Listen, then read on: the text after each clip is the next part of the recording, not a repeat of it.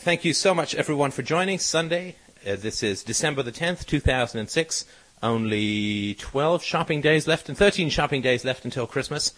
So uh, be sure to purchase your good cheer and presents and goodies for everyone in your life.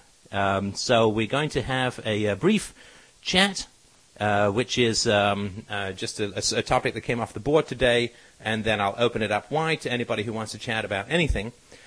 But I wanted to start to talk just a little bit about this question of enemies. Now, of course, I've talked about this in the podcast around uh, your dark side and making sure that you don't project your own uh, semi-nefarious impulses onto other people and then call them bad. But uh, there's a gentleman who's been posting some rather wild uh, things. At least they're wild to me. Maybe they're not to to other people. But there's a gentleman who's been posting some rather wild things uh, on the board, um, which is around how it's uh, darn good that we're keeping these terrorists in Guantanamo, and it's really just terrible how uh, awful these Muslims are, and it's really just terrible uh, how evil they are, and how much they want to kill us, and how we've got to enslave them, and we've got to, you know, control them, and we've got to imprison them, and so on. And I just wanted to do a couple of minutes on my thoughts about that, and we can open it up then to either topics that you're interested in with regards to that or any other topics, but I just thought I'd have a little uh, go at the topic myself. Now, I have not done a podcast on Islam yet. I've sort of touched on it briefly at various points. And uh, Islam is uh, a nutty, crazy, uh, corrupt, uh, nasty, fundamentalist religious ideology. No question. I mean, there's no way that a rational philosopher and an atheist is going to be able to miss that basic fact about uh, Islam. It's profoundly irrational and uh, anti-freedom, anti-independence. There's no particular Arabic word for secular. Uh, there is a great deal of sexual uh, strangeness and fetishism and uh, so on, uh, particularly around the endless capacity of women to betray those who don't control them, and that women are always responsible for sexual problems or sexual attacks and so on. So there's an enormous mess about uh, Islam. They don't recognize the separation between spiritual and secular, and they don't. Uh, they've lost their sort of rational history, which they had far in excess of the uh, European nations up until um, they sort of went stagnant around the 16th or 17th century. At the same time as, ironically enough, right, the rediscovery of Aristotelian philosophy that began to propel things like the uh, the Renaissance also the rediscovery of Roman law, a lot of this was kept by Arabic scholars during the Dark Ages in the West, when Christianity would, was at its height of its powers in terms of its relationship to the state. So it's kind of ironic, of course, and quite sad that the West went through this process of rediscovering the Greek philosophers who were, in every sense of the word, relative to the Dark Ages and relative to uh, modern Islam, were secular philosophers. I mean, the of course, um, uh, Socrates had some sort of lip service of piety to the gods and so on, but they were secular in a way that's kind of hard for us uh, to to understand now because we've had such a quite a considerable history of, of quite uh, strong religion, right? Since since then, because they were polytheistic, and polytheistic always has a secular basis because polytheism doesn't have just one god and sort of one good God and one evil God. Um, although, of course, the Christians have the three in one God, uh, which is the Father, the Son, and the Holy Ghost, all in one God.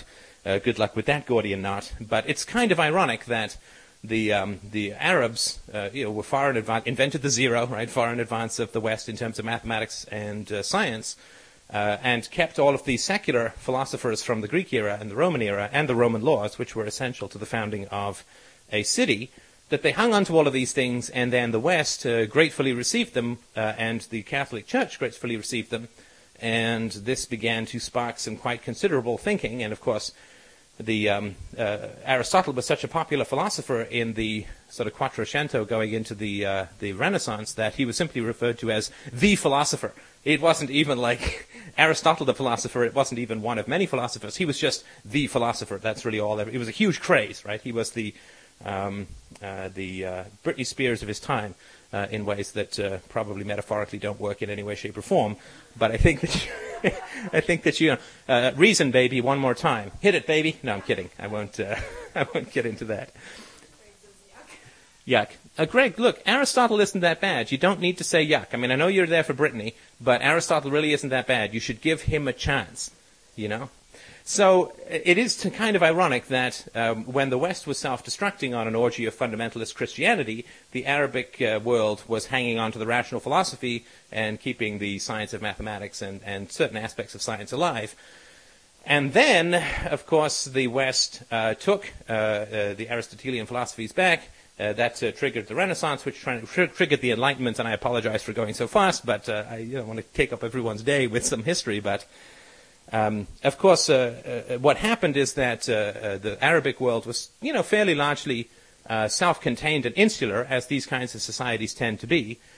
Um, and then when the uh, when oil became something that was of value to the West, right? I mean, oil was just considered up until the early 20th century or late 19th century. Oil was considered a filthy and useless byproduct of other industrial processes, and the Arabic world, sitting on a bunch of oil was sort of pointless. You know, it didn't really mean anything to anyone. It was just a bunch of junk under the ground. Uh, ever since, of course, the Arabic world has uh, been seen to be sitting on a gold mine, there's been a constant tug of war about resource control, and of course, the West with its uh, superior technology. This is what always happens, and it's really quite depressing. If you don't mind me jumping into something that's a little depressing, uh, freedom breeds economic success, uh, breeds excess capital. Excess capital gets taxed by the government, which uses it for foreign conquest. So uh, freedom leads to do- uh, domination, dictatorship, and, and horrendous and murderous foreign policies. Freedom at home leads to freedom. Oh, sorry, leads to dictatorship overseas. Dictatorship overseas leads to dictatorship at home. It's the awful boomerang of freedom that uh, you uh, you get an enormous amount of economic wealth generated from freedom. The governments feast on it, grow, feed armies that initially invade overseas, which provoke hostility towards the domestic front uh, which then causes uh, rights to fall away like leaves in autumn on the domestic front. So uh, it is quite a, a, chilling boomerang that happens when you get free.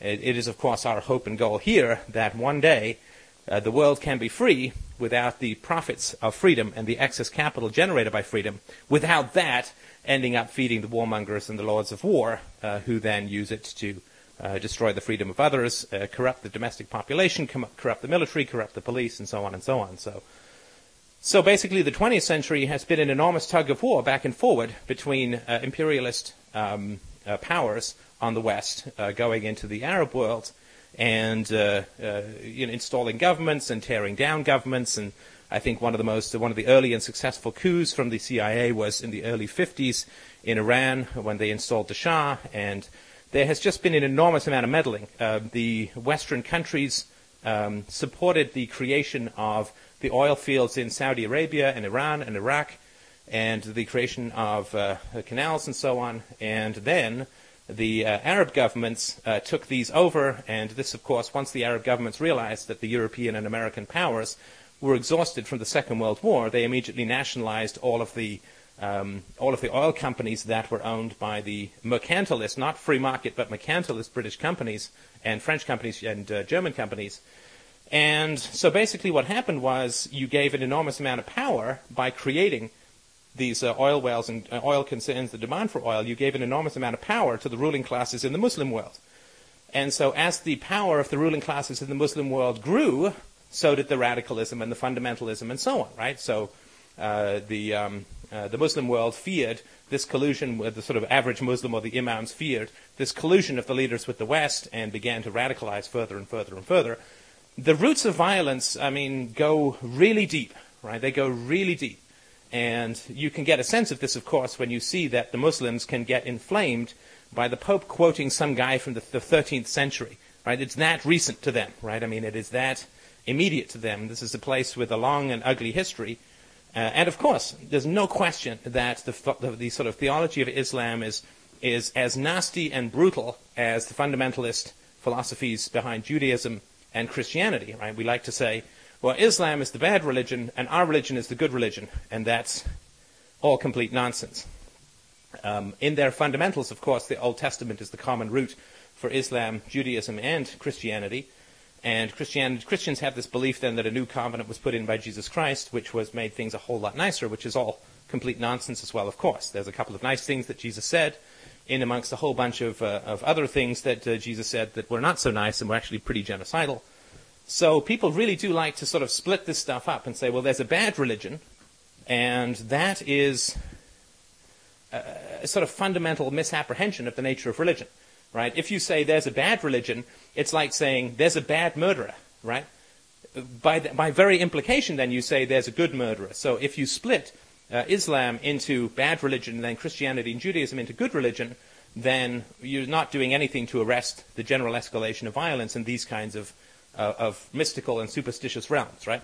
Uh, somebody on a libertarian board that I occasionally, or a libertarian uh, email list that I'm on, was talking about how you know we need to return to Christian values to uh, save our social values and restore the family and blah blah blah. And it's like I just wrote back and I said I do not think that human beings will ever become free free through superstition, right? And it's hard for us to understand that Christianity is just another form of superstition because we see lots of other good things about it. Uh, you know, it's got nice songs and the stained glass is pretty, and you know, it's part of our general cultural references, but uh, it's nonsense, right? I mean, Christianity is exactly, uh, Islam is exactly what Christianity was three or four hundred years ago.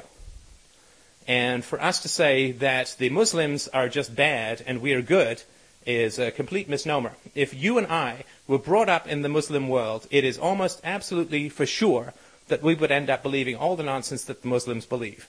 And it is that fundamental lack of empathy for what goes on with these poor people who are trapped over in these horrible dictatorships and raised by these crazy priests and uh, uh, child abuse in these kinds of religious contexts is rampant, as we know from certain aspects of the Catholic Church. The 5,000 priests involved in child abuse, and that's just the ones who've been caught. So, if we don't have any empathy for the people on the other side of the world who are slaving, uh, who are slaves, groaning under the worst kinds of dictatorships, which are theological dictatorships, um, and mystical dictatorships, whether it's this mysticism of communism in the realm of class or mysticism of religion in the realm of gods, uh, people who suffer and groan under these horrible dictatorships, if we can't find empathy for them, which doesn't mean approving of what they believe in, and it doesn't mean not fighting the false ideologies that they're trapped by, but if we think that they're just bad guys and we're good guys, all we're doing is we're throwing more gasoline on the fires of history, more violence into the realm of the world, more conflict, more hatred, more hostility into the world. That we do need to find a way, as I've used this metaphor in a podcast, that we are, um, we are livestock of the state to a large degree, and we have a certain amount of freedom over here in the West, which we can treasure uh, and which we need to defend and, and reclaim.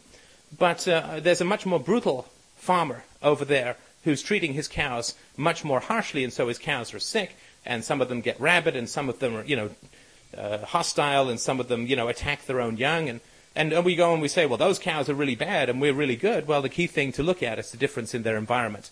If the difference is in the environment, in other words, if most Muslims end up being Muslims because they were raised in a Muslim society, then we have no virtue for the ra- we cannot claim fundamental virtue for the rationality that we possess because it's simply an accident of having not been born in a Muslim society. And if we then say, well, no, we're virtuous and our, our more correct or more rational or more humanistic kind of thinking is the result of our just being better, then we have to find some fundamental biological difference between ourselves and other people in the world, like the, uh, the Muslims or whoever. So I think that we definitely want to hate you know, the, the Christian thing, right? Hate the sinner, hate the sin, not the sinner, right? We hate the irrationality, and we should work very hard to continue to expose and undermine the irrationality of these ridiculous, superstitious belief systems, while at the same time recognizing that we can have far more effect on the irrational superstitions here at home, rather than uh, projecting all of our fear and hatred of superstition and all of the destructive things that come with superstition onto people halfway across the world that we can have very little effect on. So I just wanted to talk about that sort of briefly. That um, I'm not saying let's have sympathy for terrorists. I mean, I hope that nobody thinks that I'm going anywhere like that. But um, we, uh, I sort of the collective we as a culture, our governments have done some pretty horrible things over there. Right, half a million Iraqi children killed uh, by our governments in the 1990s, and then all we do is have no understanding or idea of why there's hostility towards us, and we just make up all of these silly reasons and call them evil which is fundamentally enormously irresponsible, and I would say is really adding to the hatred, hostility, uh, and uh, violence in the world. So, so that's the end of uh, the introductory statement. Thank you so much for your patience in uh, as I sort of work through this sort of stuff. I'm certainly happy to entertain questions or objections if if people have them.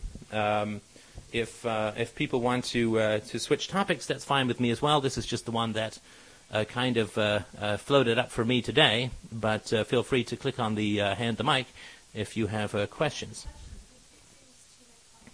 Okay, good. Well, that's that's just fine. no problem. So, what I'd like to talk about then, and I'm certainly oh, let me know if anybody starts raising their hand or issuing fatwas. Just let me know. And uh, there's one other uh, topic, topic that I had that I wanted to talk about, which was this. Uh, uh something's come through. Uh, this came through my email. I haven't verified it, but uh, it seems to be consistent with information that I've heard before. So I wanted to talk about this, and then if people want to move on to other topics, that's fine with me as well. But let's chat a little bit about the land of prisons. Uh, this is from James Vicini at Reuters. I haven't verified this. It seemed to come across the wire yesterday, but it doesn't seem to be uh, far off from other stats that I've seen, so I'll just sort of read bits of it and uh, then we can talk a little bit about what this might mean. U.S. Uh, imprisons more people than any other nation. Washington, December the 9th. Tough sentencing laws, record numbers of drug offenders, and high crime rates have contributed to the United States having the largest prison population and the highest rate of incarceration in the world, according to criminal justice experts. A U.S. Justice Department report released on November 30th showed that a record 7 million people, or one in every 32 American adults, were behind bars, on probation, or on parole at the end of last year. Of the total, 2.2 million were in prison or jail. According to the International Center for Prison Studies at King's College in London, more people are behind bars in the United States than in any other country. China, note China has four times the USA population, so making the USA figure comparable to China's, we need to multiply it by four, or 8.8 million prisoners compared to China's 1.5 million prisoners. So our USA incarceration is nearly 600% higher than China, a repressive communist country. The uh, um, uh, China ranks second with 1.5 million prisoners, followed by Russia with 870,000. See, because this is how America has won the battle against dictatorships and communism, which it was fighting throughout World War I and World War II, is it now has an incarceration rate 600% higher than China. The U.S. incarceration rate of 737 per 100,000 people is the highest, followed by 611 in Russia, 547 for St. Kitts and Nevis, in contrast, the incarceration rates in many Western industrialized nations range around 100 per 100,000 people. Groups advocating reform of U.S. sentencing laws seized on the latest U.S. prison population figures showing admissions of inmates have been rising even faster than the numbers of prisoners who have been released. The United States has 5% of the world's population and 25% of the world's incarcerated population. We rank it first in the world locking up our fellow, uh, sorry, we rank first in the world locking up our fellow citizens said Ethan Nadelmann of the Drug uh, Policy Alliance, which supports Alternative to the War on Drugs. We now imprison more people for drug law violations than all of Western Europe, with a much larger population, inc- incarcerates for all offenses. Um, we send more people to prison for more different offenses for longer periods of time than anyone else. Drug offenders account for about 2 million of the 7 million in prison, on probation or parole, King said, adding that other countries often stress treatment instead of incarceration. Commenting on what the prison figures show about U.S. society, King said various social programs, including those dealing with education, poverty, urban development, health care, and child care, have failed. And this will, of course, come to a shock to we market anarchists. There are a number of social programs we have failed to deliver. There are systemic failures going on. A lot of these people then end up in the criminal justice system. Kent Scheidegger, legal director of the Criminal Justice Legal Foundation in California, said the highest prison numbers represented a proper response to the crime, problem in the United States. Locking up more criminals has contributed to lower crime rates, he said. The hand wringing over the incarceration rate is missing the mark, he said. Scheidegger said the high prison population reflected cultural differences, with the United States having far higher crime rates than European nations or Japan. We have more crime. More crime gets you more prisoners. Julie Stewart, president of the group Families Against Mandatory Minimums, cited the Justice Department report and said drug offenders are clogging the U.S. justice system. Why are so many people in prison? Blame mandatory sentencing laws and the record number of nonviolent drug offenders subjected to them. So that is really quite a fascinating um, uh, topic. We did have a gentleman who has asked to, uh, say something, which of course I'm more than happy. Let me just see if I can find him. He had a. Uh, uh yes, there is a chat. Sorry, if somebody can add Jared to the chat, that would be excellent. Uh, let me just see. There was somebody else who had uh, somebody uh, somebody else who. Let me just see if I can find them. There are also people. That, oh yeah. So uh, okay, if you're still online, uh, I'm just going to see if I can get FlashGot86 if he's still around. It says that he's offline, so but I don't want to miss him if he's got something to say. Can you see a FlashGot over there? No. He has gone. Well, I guess he was waiting for me to uh, to end my uh, speech. Uh, not always the wisest thing. Now, of course, this uh, is uh, really quite a horrifying statistic when you think about it, right? One out of 32 people currently in prison. Uh, it's really quite astounding, right? So if you had a class, uh? If you had a class of 3,200, you know, people in your high school, which was not far off from where I was, then 100 of those people are currently in prison, and there's larger proportions of those who are on parole and so on. Uh, this is, of course, a significant amount of terrorizing of the domestic population. There's no question of that. There's no question of that. That uh, when somebody goes into prison, uh, it is very hard for them to get their life back into any kind of substantial order. It's almost, I can imagine that it's almost impossible to get back into the middle class after um, uh, people uh, end up going through the prison system, having that black mark on their um, on their resume, and also, of course, as we know, the, uh, the, the problem with uh, uh, heterosexual rape in prisons is enormous. Uh, the problem of violence and terrorization is enormous. The additional trauma uh, that comes from locking people up together uh, who are, you know, have gone through significant traumas themselves. of course, large numbers of these people come from single families and numbers of criminals. single family, of course, have largely increased as a result of failed government programs like the welfare state and so on. And so we have just a desperately terrible situation. And this is really quite amazing. You know, again, there's this there's this empathy I think that we just kind of need to develop. It's uh, it's like I'm I'm almost asking people in a sense to sort of grow a third eye or grow a third arm. And yes, that's really cool when it comes to juggling, but also if we can sort of grow uh, our heart to larger dimensions, to feel empathy for the people who are uh, living in a, an absolute human hell uh, within uh, the prison systems, and Amnesty International has come down very hard on the U.S. prison system for its brutality, its overcrowding, its violence, uh, its corruption. Uh, you know, I don't think that Prison Break is entirely fictional, uh, based on sort of reports that I've I've read and seen. And if we can then have also empathy for the people who, gosh, you know, I mean, if I had been born, uh, to take a totally cliched example, and I apologize for the insensitivity of this, but if I'd been born in a ghetto to a single mom with drug dealers all around, with nobody able, with uh, being unable to get a job, with uh, shivs and guns in my school, where would I have ended up? Well, you know, statistically, the odds would have been enormous that I would not have ended up in a very good place. And that's the kind of empathy that we need to have. This is the kind of empathy that we need to have. If we continue in our minds to subdivide the world into good and bad, and when we see the disparities in people's lives, right? When enormous minorities and, and groups of poor people are ending up in prisons for good chunks of their lives and are threatened with continual incarceration and all of the attendant horrors that go with that. If we don't empathize with their circumstances, then all that we will continue to do is to continue to blame individuals for systemic problems. And I'm not saying that there's no personal responsibility. I'm not saying that there's no such thing as free will. I certainly believe that there is. But, you know, there's free will and then there's a circumstance, right? There's free will and there's circumstances. There's nature and there's nurture. And these two uh, aspects of human motivation and, and where people end up in life are incredibly complex and incredibly interrelated.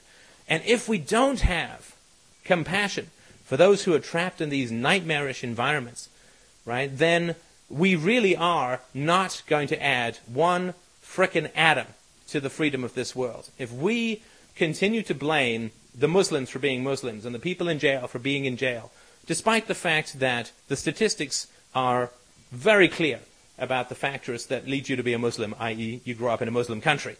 And the factors are entirely clear about why people end up in prison. That they grow, grow single parents, uh, single families, poor, uh, public, uh, na- sorry, uh, a uh, public housing neighborhood. Uh, there's lots of things that make very high predictors, right? And, and you can't claim universal and infinite free will if these statistics are so associated with particular kinds of outcomes in people's lives. So it's very much like there's a. Um, this is sort of my metaphor, and you can sort of. This is not an argument. This is a metaphor, so you can do with it what you will. See if it makes any sense to you. It's like there are a whole bunch of different kinds of fish in a lake, There are a whole bunch of different kinds of fish in a lake. And some fish are more sensitive for various reasons we don't have to bother about. Some fish are more sensitive to changes in temperature, and other fish are more adaptable to changes in temperature. And the whole lake starts heating up. The whole lake starts heating up. And some of the weakest fish uh, die, right? And then the strongest fish look at the weakest fish and say, well, that's pretty weak. What a bunch of weenies. They should have been tough like us, right? And then the lake gets a little bit hotter, and then some of the kelp die. And like, well, those kelp are always kind of sickly, stupid kelp. They should have worked out. Weaklings. And then the, the lake gets a little hotter, and another kind of species of fish die. And uh, people are like, oh, this is bad. Other fish must be poisoning us, and you know, get angry at the fish in other lakes or whatever. But you can sort of see the progress that's going to happen, right? And there's that old statement that was uh, spoken about in the Nazi times, right? I think Reinhold Niebuhr, who said that you know they came for the gypsies and I did nothing. They came for the homosexuals and I did nothing. They came for the trade unionists. I did nothing. I, they came for the communists. I did nothing. By the time they came for me, there was no one left to help me. And this, of course, I'm not trying to equate the two situations, but I am going to say that when we read statistics like 2.2 million locked up in the rape rooms of U.S. prisons, yeah, there are some bad guys in there who need to be uh, separated from society, but boy, I'll tell you, the vast majority of people in there, that's a whole boatload of bad luck in their lives, and a rational society would never find that as a viable solution to the problem of crime. To lock, if people come from bad backgrounds, abusive backgrounds, make bad choices, don't get me wrong. People come from bad backgrounds, abusive backgrounds, and you lock them up in rape rooms where there's constant violence and threats you are only adding fuel to the fire, right? Once you start putting people in that environment, you are guaranteeing that they are going to fail when they get out. You are absolutely re-traumatizing them, re-provoking uh, all of their defenses that come out of a brutal and violent childhood. You are absolutely generating future customers for your prison, prison systems, and of course it's the government. So we recognize that the government is not interested in helping people. The government is interested in finding ways to justify its increases in money right? We know that the government is not interested in getting rid of poor people because po- poverty was a problem being very, very well solved before the government got involved in the welfare program. From the mid 50s onwards, uh, sorry, from the early 50s onwards, poverty was decreasing by a rate of one percentage point a year. The free market, the rising tide was lifting all boats. The free market was dealing perfectly well with the problem of poverty. But of course, when uh, if the world turned perfect tomorrow, the government would have to invent crime and poverty right? Because if everybody was nice tomorrow, the government would have to start importing bad people. Oh wait, that's what they're doing through their foreign policy. So, so this is something that we have to really understand. When more and more people end up in jail, it's because we're in a lake and the temperature's getting warmer and more warmer for all of us, and we can either figure out what underground pipeline that we can stuff up is heating up the lake, or we can just blame the weak fish for dying and call them uh, bad and call them malevolent and call them losers and this and that. So we can't uh, have any more compassion. It was Dostoevsky who said that you can judge this a civilization by how it treats its prisoners. And he knew this, of course, as a prisoner in Tsarist Russia. Uh, he was arrested uh, um, for socialist activities or revolutionary activities when he was younger, was locked in a jail cell for seven months uh, in solitary confinement so perfectly complete that not only was no light let into his prison, but the guards walked up and down the hallway in felt boots so he couldn't even hear anything. Dragged out, uh, put in front of a firing squad. Uh, they were about to pull the trigger, and then his sentence, it turned out to just be a lesson that was being uh, put upon them. His sentence was commuted to 10 years in Siberia. He wrote a terrifying book called Memoirs from the House of the Dead about his time in Siberia. So he knows something. And of course, if you read uh, Solzhenitsyn's uh, um, books about the, the Gulag Archipelago, books about uh, they can only dream in the Stalin's time about uh, how wonderful Dostoevsky had it uh, in his own Tsarist prison. So we do need to uh, have empathy for those who are being swallowed up into this ever increasing more of government power. And if we don't, then uh, we certainly can't expect those who come after us to have empathy for us. Uh, we may all be privileged, and I'm sure the people who are uh, listening to this are all not afraid, as, as neither am I, of being arrested or being incarcerated or these kinds of things. But if we cannot find it in our hearts to have compassion for those who are currently being brutalized by this kind of power, it's going to be very, very hard for us to turn this this um, this particular trend around and try and find a way for uh, less state to occur instead of more state. So that was my second topic. Look at that. I've done two in 35 minutes. See how wonderful it is when I'm not interrupted? Just kidding. I like the interruptions. So we have a question uh, from N. Graphic. You are more than welcome to speak, sir. Mute. Uh, hello, go ahead. Uh, yeah, I would just like to say something on that last comment, in that uh, government should be afraid of their people rather than people be afraid of their governments. That was. Well, I think that's perfectly. Uh, I think that's perfectly right. Um, this is, uh, at least I myself, uh, uh, am an anarcho-capitalist or market anarchist, which means that I don't think that you can ever have a situation where governments are afraid of their people, because governments, through the power of taxation, can pay for lots of soldiers oh, and lots of policemen, right? So I think that the only solution is a balance of power where there's no centralized use of force. Certainly governments that have the power of deduction at source income tax uh, have nothing to fear from their people, right? I mean, if you, everyone's got to live, and if every time you, you go out to earn a dollar or a pound, 50 cents or 50 pence goes to the government, the government has nothing to be afraid of. And certainly the government has broken free of any kind of restraint from the sides of the people over the last hundred years or so and uh, yeah. you know, certainly is heading in the wrong direction that way. Please go ahead. Yeah, uh, and just another point on, on that, in that there comes a time when, should the government become oppressing, that the, the people eventually would probably have enough and some sort of revolution would occur, either uh, socialist, nationalist, or anarchist, as you were just saying just then. But uh, I think there, there, there comes a time uh, when the government it may not be afraid of its people, but the, the people will overrule it eventually. You'd hope so, anyway. Yeah, I, th- I, th- I, certainly agree with you. I think that you're right. Otherwise, I'd sort of be digging my own grave here. But I certainly do think that um, that uh, the uh, the governments do self-destruct because uh, the people in the governments just want to make as much money as possible, and when the government get, get debt gets too large, they just start grabbing everything, as they did in the Soviet Union, and very quickly the government collapses socially uh, and sorry, fiscally.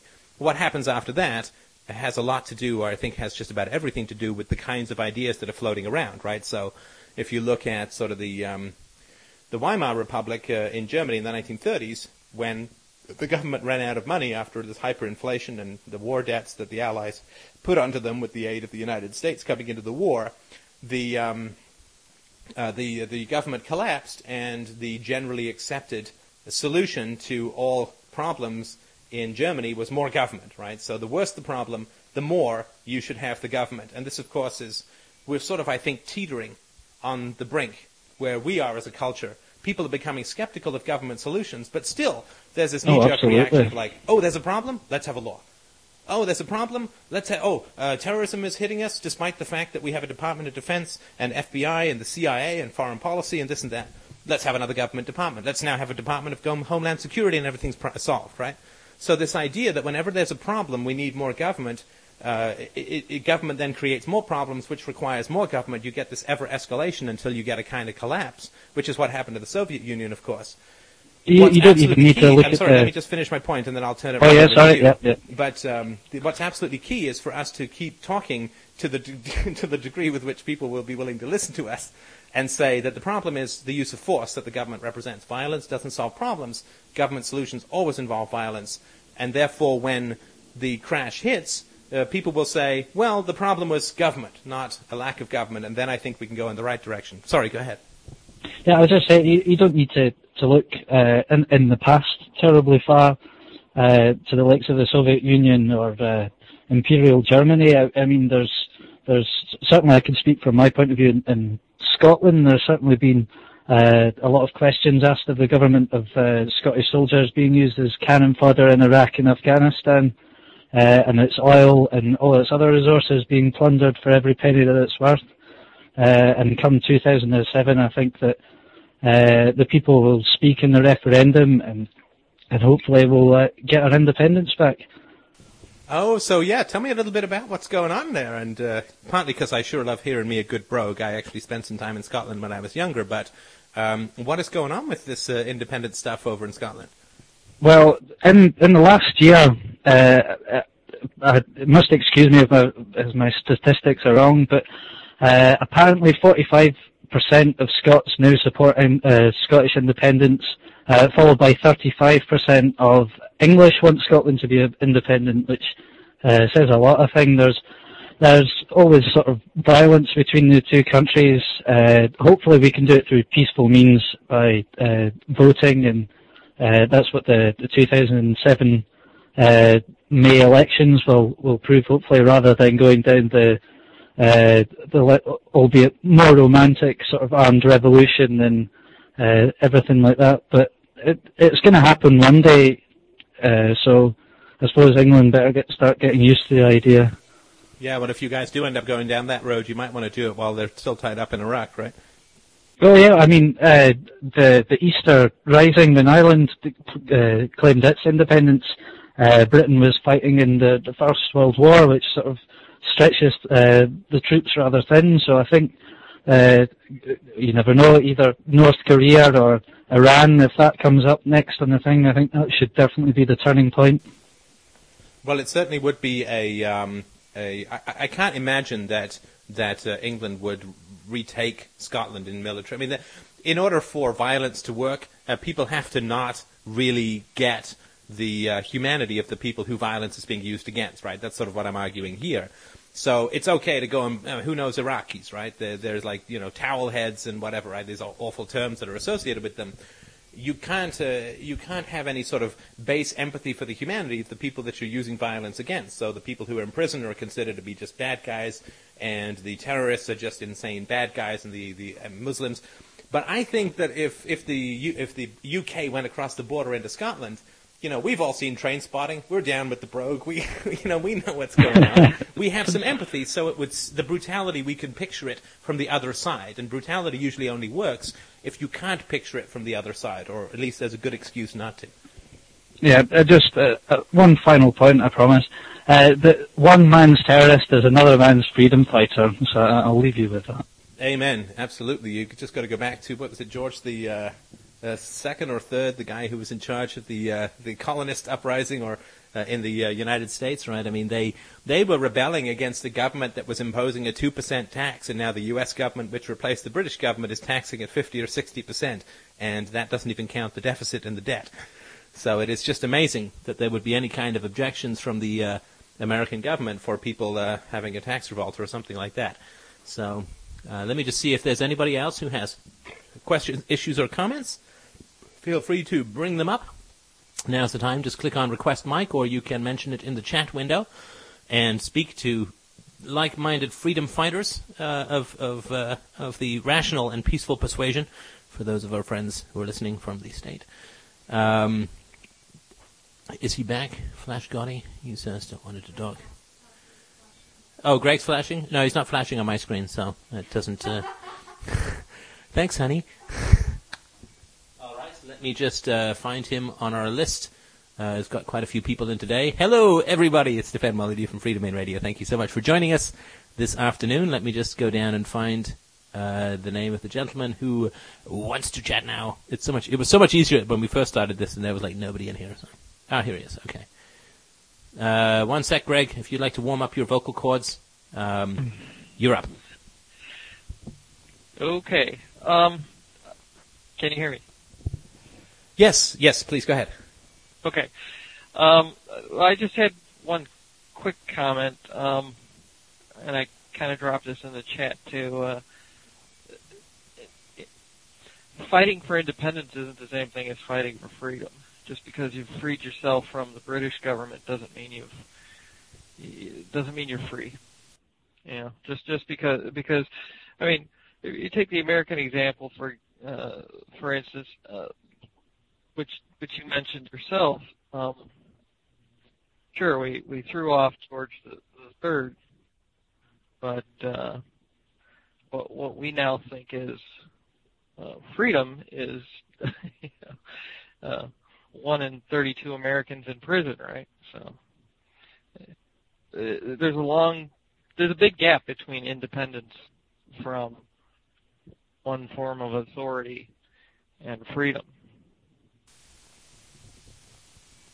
Uh, I certainly agree with you. Uh, I, I, agree with you, obviously, that substituting one master um, for another is not particularly helpful, but I will say that I would certainly be at a very utilitarian and practical level more in favor of a multiplicity of states without a centralized federal. Like, if a bunch of U.S. states decided to secede, and this, of course, was the whole idea behind the original U.S. Constitution, to have a very weak federal uh, government and a very strong states' rights government. The reason being that the founding fathers had the goal or the idea that competition between the states for citizens would keep uh, freedom to a maximum, right? So, uh, of course, they kind of missed the whole thing with the slavery, but uh, you know they're not perfect.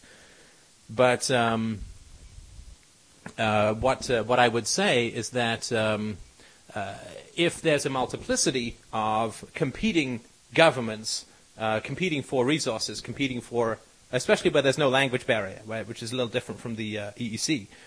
But where you have, if if like 50 or 15 or 5 U.S. states seceded from the uh, uh, federal system, you would see uh, a greater competition for freedom. This is why secession is not allowed, right? This is why any uh, any um, state that tries to secede from the Union is going to have, as Lincoln pointed out, quite a degree of difficulty in doing so. But I would certainly say that if Scotland seceded from the United Kingdom, they would be removing one layer, and there would be a competition, although it's not quite a foreign language, it's not that far, there would be some competition, which um, uh, the governments would then have to give people some more freedom uh, in order to uh, in order to woo people to come and live there. I guess especially if it's Scotland, which is a little on the rainy side and cold and chilly and briny and incomprehensible. But uh, does that sort of make any sense? Uh, well, in in part it does. Um, Yay! It, I got a part. Woo! if um, if there had been, if there had never been any federal government, if, for example, we were still operating under the Articles of Confederation, I might be inclined to agree with you that this whole notion of competing states is the best um, is the best you can have, but but but that's not really what we had after the Constitution was enacted. You know, that that whole parity of power amongst all the various states. Uh, the the and wasn't really parity in the purest sense there either, but still, once there was an overarching authority on top of all of that, you know, any you know any pretense toward competition between the states, I think, is, is a bogus notion. Yes, I certainly agree. But uh, yeah, I know I, I, certainly do agree. I certainly do agree. I mean, I would not feel bad if Scotland were to achieve independence from the uh, the UK, but I also wouldn't say that this is libertopia. Right. Right. So when we when we talk about fighting for freedom, I, I just think I think it's important to make sure that we clarify that that that, may be you know one incremental step way down at the bottom of the ladder, but it's not really, uh, you know, let's not pop the champagne corks quite yet, right? No, you're absolutely right. that, that, that, was all I had in mind. So. Oh, uh, now, okay. If you haven't, I don't think anybody else has got their hand raised at the moment. Oh, okay. I'm sorry. We do have one uh, gentleman who wishes to have a chit chat. Um, Doctor, six two eight two five. Uh, go ahead.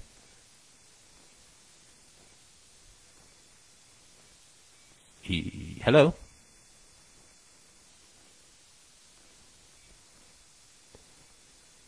Testing. Sorry, let me just. I'm just going to try. Can you try it now? All right, uh, Doctor six two eight two five. If You'd like to try again?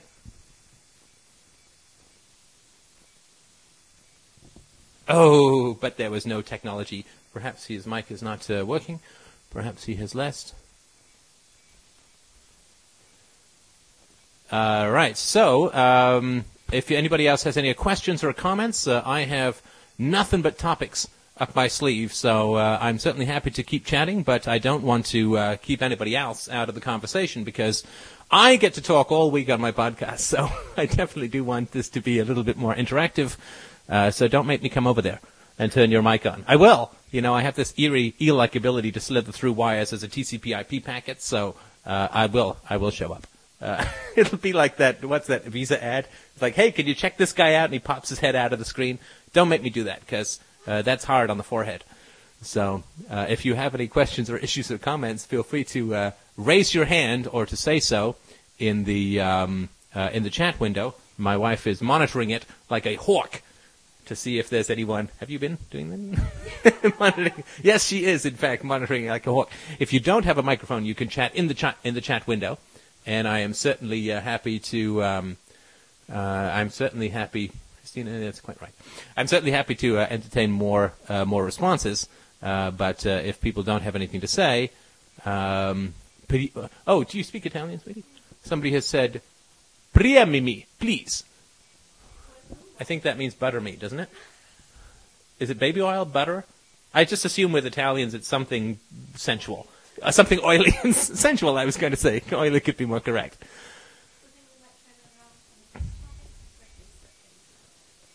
Uh, all right. So as we wait for Greg to complete his thoughts, um, or to complete his sentence, perhaps I should say, uh, we will. I'm just going to check and see if there's anyone else coming in. I don't want to jump over other topics. If there's somebody who is coming in very briefly. Please let me talk. There are also people that want to add something. I think they do not speak English, somebody says. Well, that uh, certainly could be the case. Uh, is something coming up there? All right, Mr. G, uh, I let you uh, make the case because we're still waiting for uh, people to respond. So go ahead. Okay. Um, on that, on the first that's on the first topic, the, the level of imprisonment you were talking about there. Uh, one thing I was kind of curious was if they included any kind of statistics, and uh, and it seems they there was a mention of, um, I guess, uh, of drug crimes, but um, the point I'm getting at is that um, the the elevated prison population um, on the one hand could be seen as uh, you know something indicatively wrong with um, you know American culture as you know some kind of um,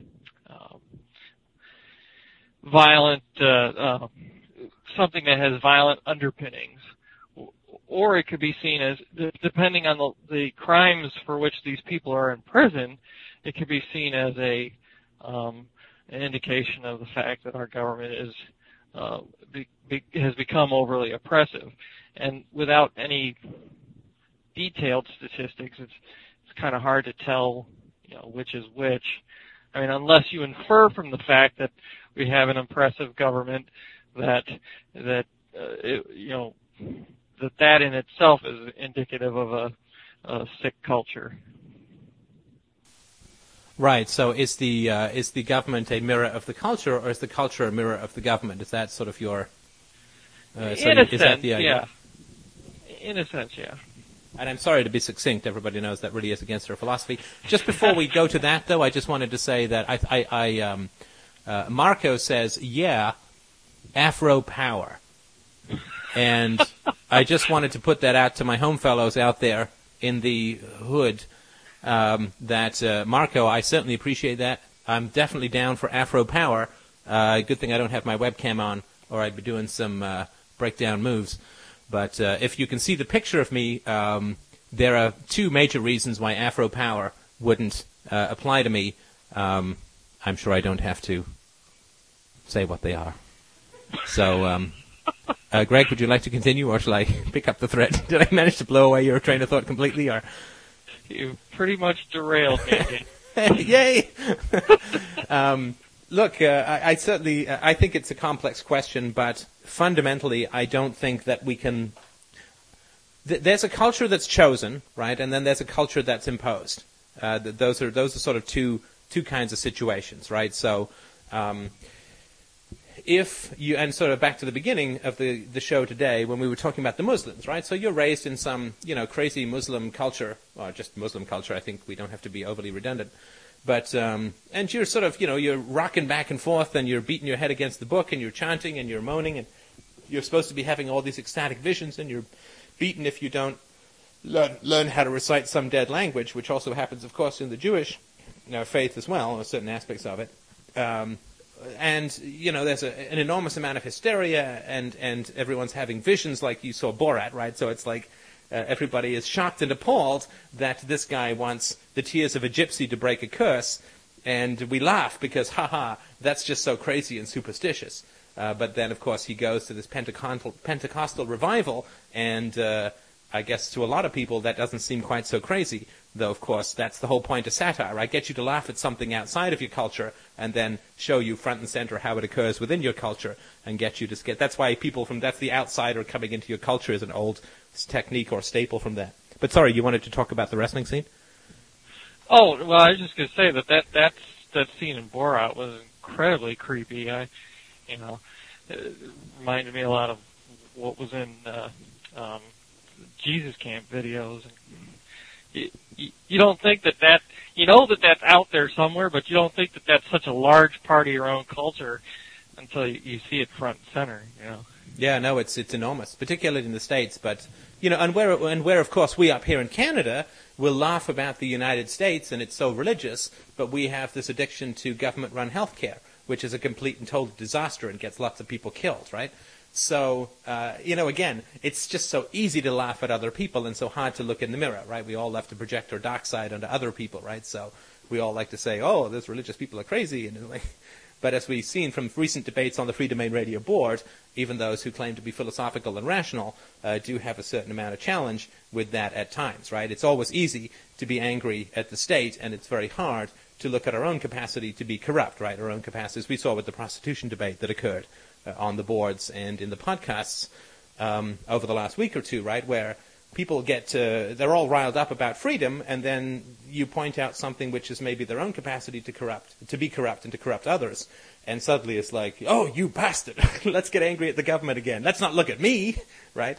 So there is definitely that aspect where um, uh, our own craziness does escalate state power, but our own craziness is not innate to our nature because the government has us uh, in um, in sort of two ways when we're children, two very broad ways. The obvious one, of course, as you know, is public education, which is the 14 years that you spend being drone on about the virtue of the state, uh, and uh, uh, your parents send you, right? So it's a very difficult thing to say. That's kind of like indoctrination, and my parents are kind of culty when it comes to the state. I mean, people have a tough time with. That's a pretty emotional thing to, and people kind of get as you get in these sort of Christian camp things or these Christian environments. People kind of get. They say like okay, if I'm going to step out of this box, where the hell do I go? Like I'm raised here, like oh we, we, we don't fold the flag and have it touch the floor, and we love George Bush or we love John Kerry, and we're we're pro the troops, and, and we love Jesus and we love God, and and this is the whole world that you live in. If you say, huh, I'm going to rub a couple of brain cells together, compare this against objective reality, maybe use a little bit of reason and the scientific method, I'm going to step outside of this cage. Well, to most people in their minds, it's a cage hanging in space, right, with an infinite drop outside the bars, right? So they say, oh, I'm going to open, hey, there's a door here. That's cool. I can open this door and go through. Ah, you know, they fall forever. At least that's their fear, right? I mean, so to step outside your own culture is very hard, and so the government obviously has government schools and so on, but it, and of course it has a lot of influence over the media, right? As you know, you got F, you got the FCC threatening fines and threatening to review everybody's lineup if they do the wrong thing, and uh, also. Um, as we've talked about before on the show, the media needs constant feeds from government for information because it's a whole lot easier to read, read, a government press release than to go out and actually do investigative journalism, right? So that's why uh, the, the, media has largely, particularly newspapers, as I pointed out in the show before, uh, you read through newspapers, like 95% of it is just crap that comes handed out from the government. I mean, we laugh at Pravda as a government arm of, of media information from the, uh, I guess, the, uh, the Soviet period, but we're not that far off ourselves. I mean, you, you can't say boo about anything true, and uh, you have to keep your government sources alive. So, so we're kind of, uh, uh, and this is not even to mention the stuff like the, the welfare state and the war on drugs, which corrupts entire communities, and, and all of the, the horrors that's part of all that whole situation. So we kind of are living in a kind of government environment overall. And that's what children are born into, and that's all that they see. And as you and I know, and as other people know who are going through this process, if you do start to think for yourself, God forbid, then your family, who, your friends, a lot of them who claim to love you like family and like friends are supposed to, it's like, oh, I'm sorry, that was only while you were chanting along with the rest of us, right? That's only, I mean, if you take the red pill, uh, sorry, we can't be friends or family anymore, right? So if you actually do start to sort of ask questions, uh, people know kind of in their gut that it's like if you really start to ask questions, it's not that you get to step out of the cage, you get thrown out of the cage, right? I mean, people don't have anything to do with you anymore, right? So that is a real challenge for people. There's a huge cost to it. Uh, there's not a whole lot of benefit other than, you know, there's integrity and there's general peace of mind and happiness, but that comes after the storm and stress of getting your personal relationships sorted out when you become philosophical and rational. So I think that it's much more around the state is creating the culture at the moment, right, rather than the culture is creating the state. I think there was a moment of temptation way back, right, and I'll just talk about this very briefly and you tell me what you think, but way back when, you know, the big disaster was the government schools, right, in the 1870s.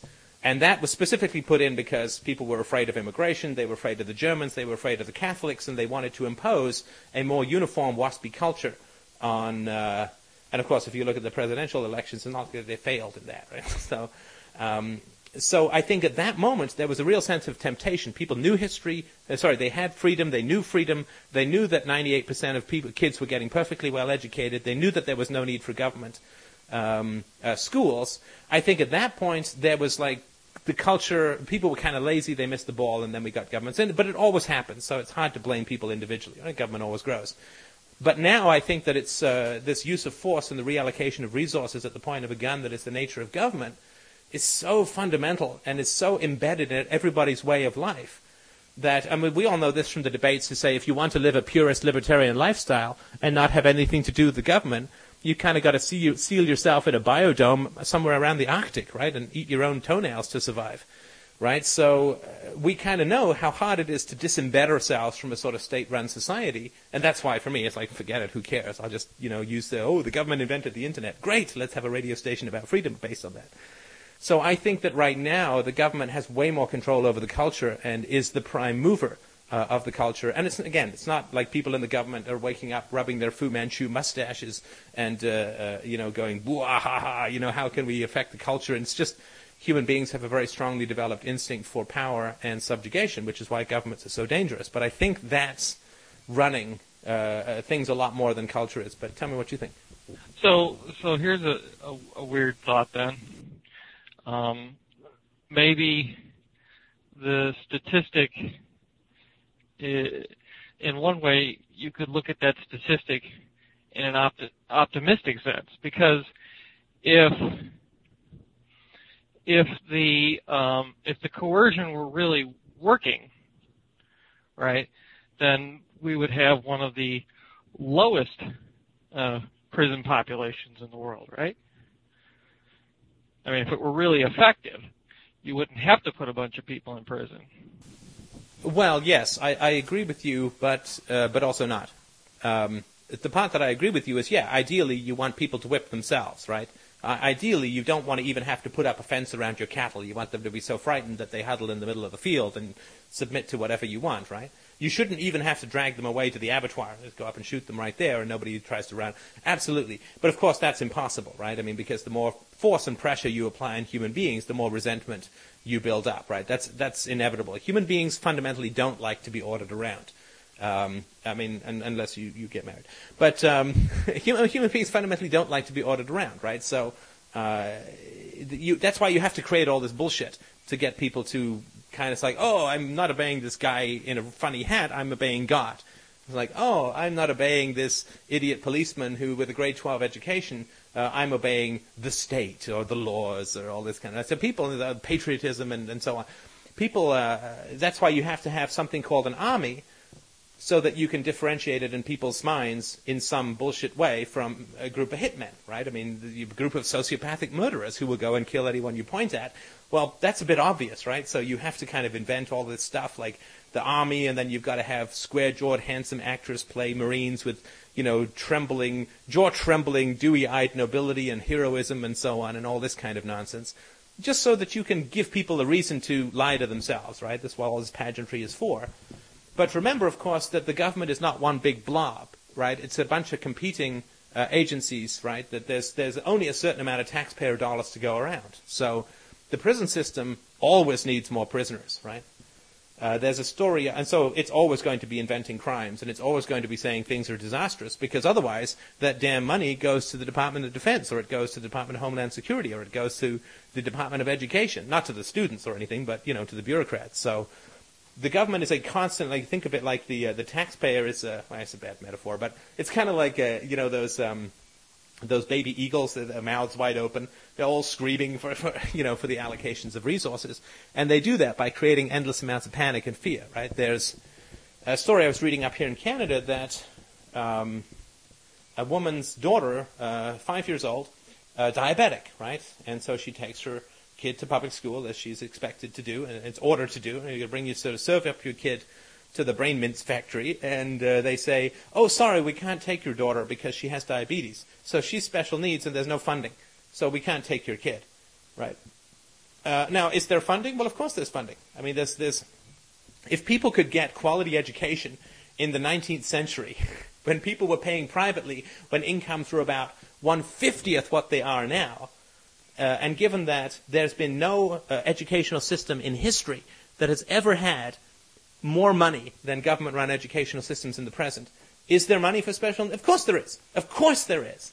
Right? But there's, there's just no money available because it's all going to the bureaucrats and it's all going to the special interest groups and it's all going to jaunts to Hawaii to study, uh, you know, how the pelicans educate their young and all this kind of stuff. So of course they're just going to take money away from the front line. So then they can go back and they can say, and so the parents write to their MPs and the MPs bubble it up to the ministers and everyone's, oh my God, we've got to have special needs programs. We need more money. I mean, all they do is they hold the children hostage constantly. So I don't think that um, uh, each of these individual agencies uh, they always have an incentive to cause more problems. But yeah, you're right as a whole. If people were perfectly obedient, but it really is like you're taking a balloon and you're crushing it in your hand. At some point, it pops, right? And the people don't care who are making money right now because they've made enough usually to, to live for the rest of their lives on the amount of money that sloshes around in the government. But yeah, it's um, uh, it's uh, it, it, there's always a, a reaction, right? Violence always creates a reaction, which is why 9/11 happened, right? Violence that you do overseas will come back. I mean, you just don't get to go around shooting people, right? He who lives by the sword dies by the sword. You know, you know me. I love it with the scripture. So go ahead. well, uh, that's exactly why, you, you know, this whole idea of let's go, you know, drop nukes on Iran or whatever, it couldn't possibly work either. No, and I, I think that and I'll go out on a limb here and say that um, uh, the war won't last. Uh, the, the, there's, there's not going to be any more invasions. Um, there's no money, right? There, like literally is no money. The Fed has stopped printing uh, how much money it's printing. It's not telling you how much money it's printing. The black market and the grey market are all shifting to euros. The Chinese are starting to sell their U.S. dollar holdings, which means that uh, they're going to have to increase the, the Fed's going to have to increase the interest rate in order to get people to want to buy U.S. Treasuries, which is going to raise the interest rates, destroy the real estate boom market, and of course Americans save only 1% of their income and are horrendously in debt, like 80% of their annual income before taxes.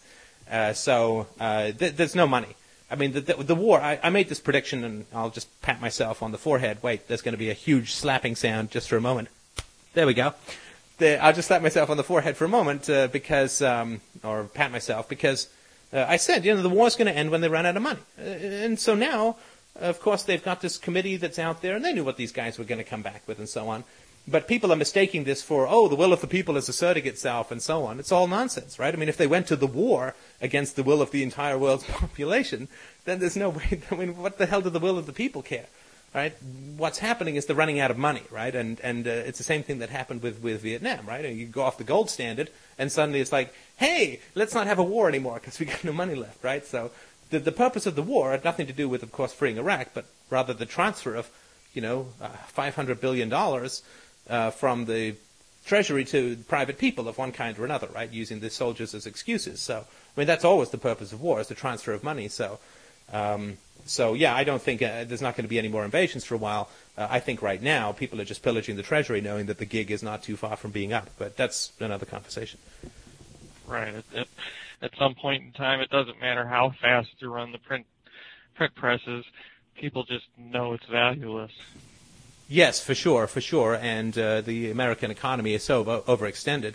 And uh, it doesn't mean that it's going to be a disaster in the long run because the people and the capital machinery are all still there. There's going to be a reallocation of resources, but uh, what's going to happen is there's going to be this great, massive tearing off of, of, government programs, right? And of course, they're going to get rid of all of the services to the people on the front line, the people who are actually supposed to be receiving the services. They'll get rid of all of those, but they can't really raise taxes, and uh, they can't print more money, and they can't raise interest rates to get money hoovered in from overseas through treasury bonds. So, uh, you know, they really are in a bit of a corner, and that's that's pretty clear. It's just that you and I don't know what, what's going on. We can't see through those 12 walls, right? But there's lots of people in the inside who have, you know, perfectly know exactly what the time frame is.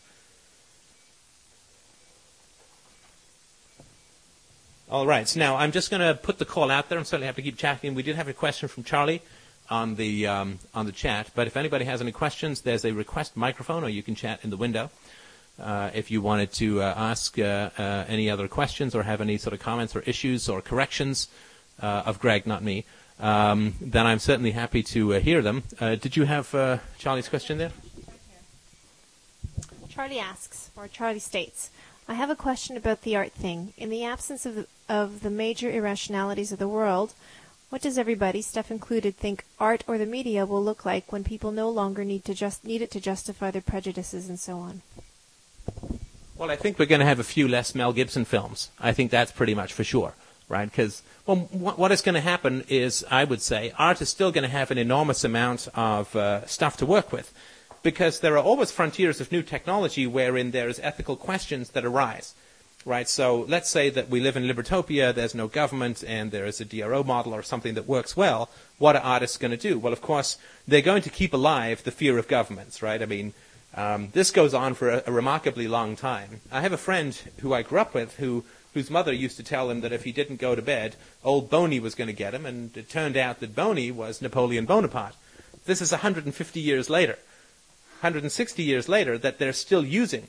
I still remember um, calling kids who were overweight. I didn't ever use it, but I remember kids being called when they were overweight fatty, fatty Arbuckle. And I only found this out much later that this was a sort of disgraced comedian from the 1920s. This was in the 1970s, right? So um, the fear of um, uh, of, uh, of governments will be in art for at least 500 years. I, you know, to go out on a ridiculous limb, right? Uh, we still have um, movies about slavery. I, I, remember watching Roots when I was a kid uh, with Kunta Kinte, right? Uh, the guy who ended up being on Star Trek, LeVar Burton. But uh, uh, you know, 150 years after slavery, you began to have you have lots of media about slavery. So there is still an enormous amount. Of course, however the government ends, is going to be quite a heroic drama, mostly of the intellect and very little of, of anything else. But you know, maybe there'll be the Freedomain Radio um, movie down the road. You know, with with a uh, an enormous pink egg as me. Anyway. Um, there is uh, uh, there'll be lots of stuff to talk about in terms of history, keeping people away from the boogeymen of the state. You have to teach kids new stuff, right? So there's kind of lots of art around that. And there's going to be new technologies that are going to need to be examined from an ethical standpoint. There's going to be lots of debate about optimization. There's like cloning and all this kind of stuff, uh, sentient robots and stuff. There's going to be lots of art around that kind of stuff, but uh, there'll be a whole lot less propaganda, I think. I, lo- I wonder how long the Freedomain Radio movie would be. Uh, well, let's just put it this way. I don't know, but definitely you've got to watch for the key turning in the lock when you go in from the outside right? So um, I got to think there'll be oxygen masks, there'll be regular massages, um, there'll be bags that you can scream into. Um, it'll be a mini-series, 12 DVDs, and you know those 12 DVDs are all going to all going to have 40 kilohertz uh, on MP3s on them, so it'll be quite lengthy, I think. Um, no, you never know, right? You never know. I mean, this is part of uh, what we're doing here is we're engaging in a conversation that's going to last forever. I mean, I'm pretty conscious of that. You know, whether that's right or wrong, I don't know, but I sort of get a strong feeling that, wait, is there more? and a still shot of Steph's forehead. Do you know, I was on a business meeting once and I did a wonderful simulation of a, mo- of a Mars landing by leaning into a red light with my forehead. Um, I even imitated the Houston thing, and that job went well. Anyway, um, but um, I'll, I'll do it one day here, which you'll see. I've, worked it out quote, to quite a good degree of detail, so you might enjoy that. Uh, it's it's eerie uh, in terms. You really do feel like you're approaching the red planet. Um, uh, and if the right, if the light is right, I even have polar caps, like ice caps, on my forehead. Um, if you've got a good beam, so. But uh, no, I mean the conversation that we're having here is going to last forever. in a very sort of compelling way and in a way that other conversations just don't. Right? Nobody goes back and uh, I remember Greg uh, when he read my novel Almost uh, was not too uh, happy about the uh, lengthy debates that I included, which came from the British Parliament. Right? He didn't think that was such a good idea. So those debates, which were about you know the beginning of the greatest war in history in terms of its murder rate, uh, those conversations die. I think these conversations, I don't know how long they're going to last for, but I think they might last for quite some time. I really do get a strong feeling about that, which is why I've been hiding all the personal evidence of any corruption in my private life so that I look like the most moral man in history. So that, of course, has been a very key part of what it is that I've been doing. I ain't nothing to hide. Anyway, so let's just see if there are other people who wish to have a chitty chatty bang bang with us. And uh, uh, we have a good chunk of people. Was there somebody who had? Yeah, yeah, no, no. I, uh, it's a choice, right? I love that stuff, and you can never please everyone. But uh, uh, if that was the only tough part you had with the ending, I think that's okay. Uh, Christina's got her hand raised, but uh, no, I'm just kidding. just kidding. now, about those chores we talked about. All right, I'm just going to wait. Uh, Skype. Skype regularly vanishes, everyone. I don't think they're figments of my imagination because you hear them too, right, sweetie? Okay, good, because they regularly vanish from Skype and then reappear back in this window. And let's not even get into the programming, which always bugs me, where somebody, a programmer, does says one one people rather than one person, rather than uh, you know going from singular to plural. I think programmers should always try and deal with it. So yeah, so I do think that uh, art is going to have still a great deal to deal with, but it just won't be um, all the propaganda that goes on uh, from here to the end of time to do with war and to do with the virtue of the state and to do with how noble politicians and so on. So tough in the sense of sleepy. People on Digg love talking about global warming. I wonder if our Black Panther friend has given us any more conversations. Uh, eh, did somebody end up adding Jared? Can you see him to the chat? He's in. Okay, good. Let me close this. I'm uh, I'm just going to keep rambling and chatting about nothing in particular until somebody raises their hand. Uh, not that I'm out of topics, but uh, I just want this to be a uh, interactive, interactive. Now let's see. That's four o'clock, so this is probably from last week. I can wait all day, people. I can turn this car right around. He's gone away. See, people think that I get bothered by the silence. I don't actually do mind too much, but uh, ah, here we go. Somebody is now just uh, saying, "Stop bullying me, just talk." Uh, can you try going ahead? Uh, this is M A T I, I believe, a birth date which indicates that you are nine years old. Can you uh, can you hear?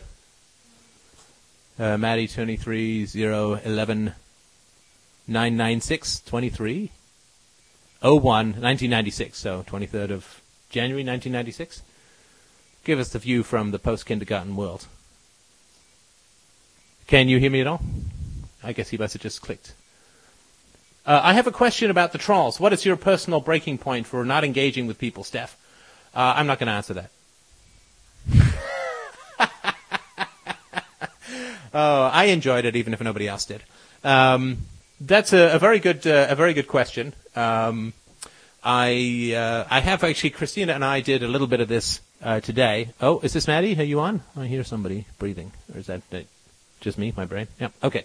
Uh, Christina and I did a, uh, we did an Ask a Therapist uh, this morning. It was more involuntary because I tried to get something my own way. Um, so I had to sit down and lecture to about Ask a Therapist, or as I like to call it, interrupt a therapist. But uh, it is a very interesting question. I won't go over it in any great detail because we did have a bit of a chat about it this morning, and Christina and I chatted about it for over an hour last night. Because there have been a couple of things sort of cooking around the board that have gotten me f- sort of exasperated, and not because it's abusive, uh, because those people don't last very long on the board, at least not uh, not if I catch them. But um, the uh, the thing that bothers me, I think, more uh, than that, and there has been uh, a dip in participation a little bit, and certainly new people joining over the last while, but this could be tide coming in, tide coming out, we don't know. But my sort of threshold for um, for uh, dealing with people uh, is if I, I don't mind if people are abrasive. I don't even mind if they're short. I don't even mind if they're rude.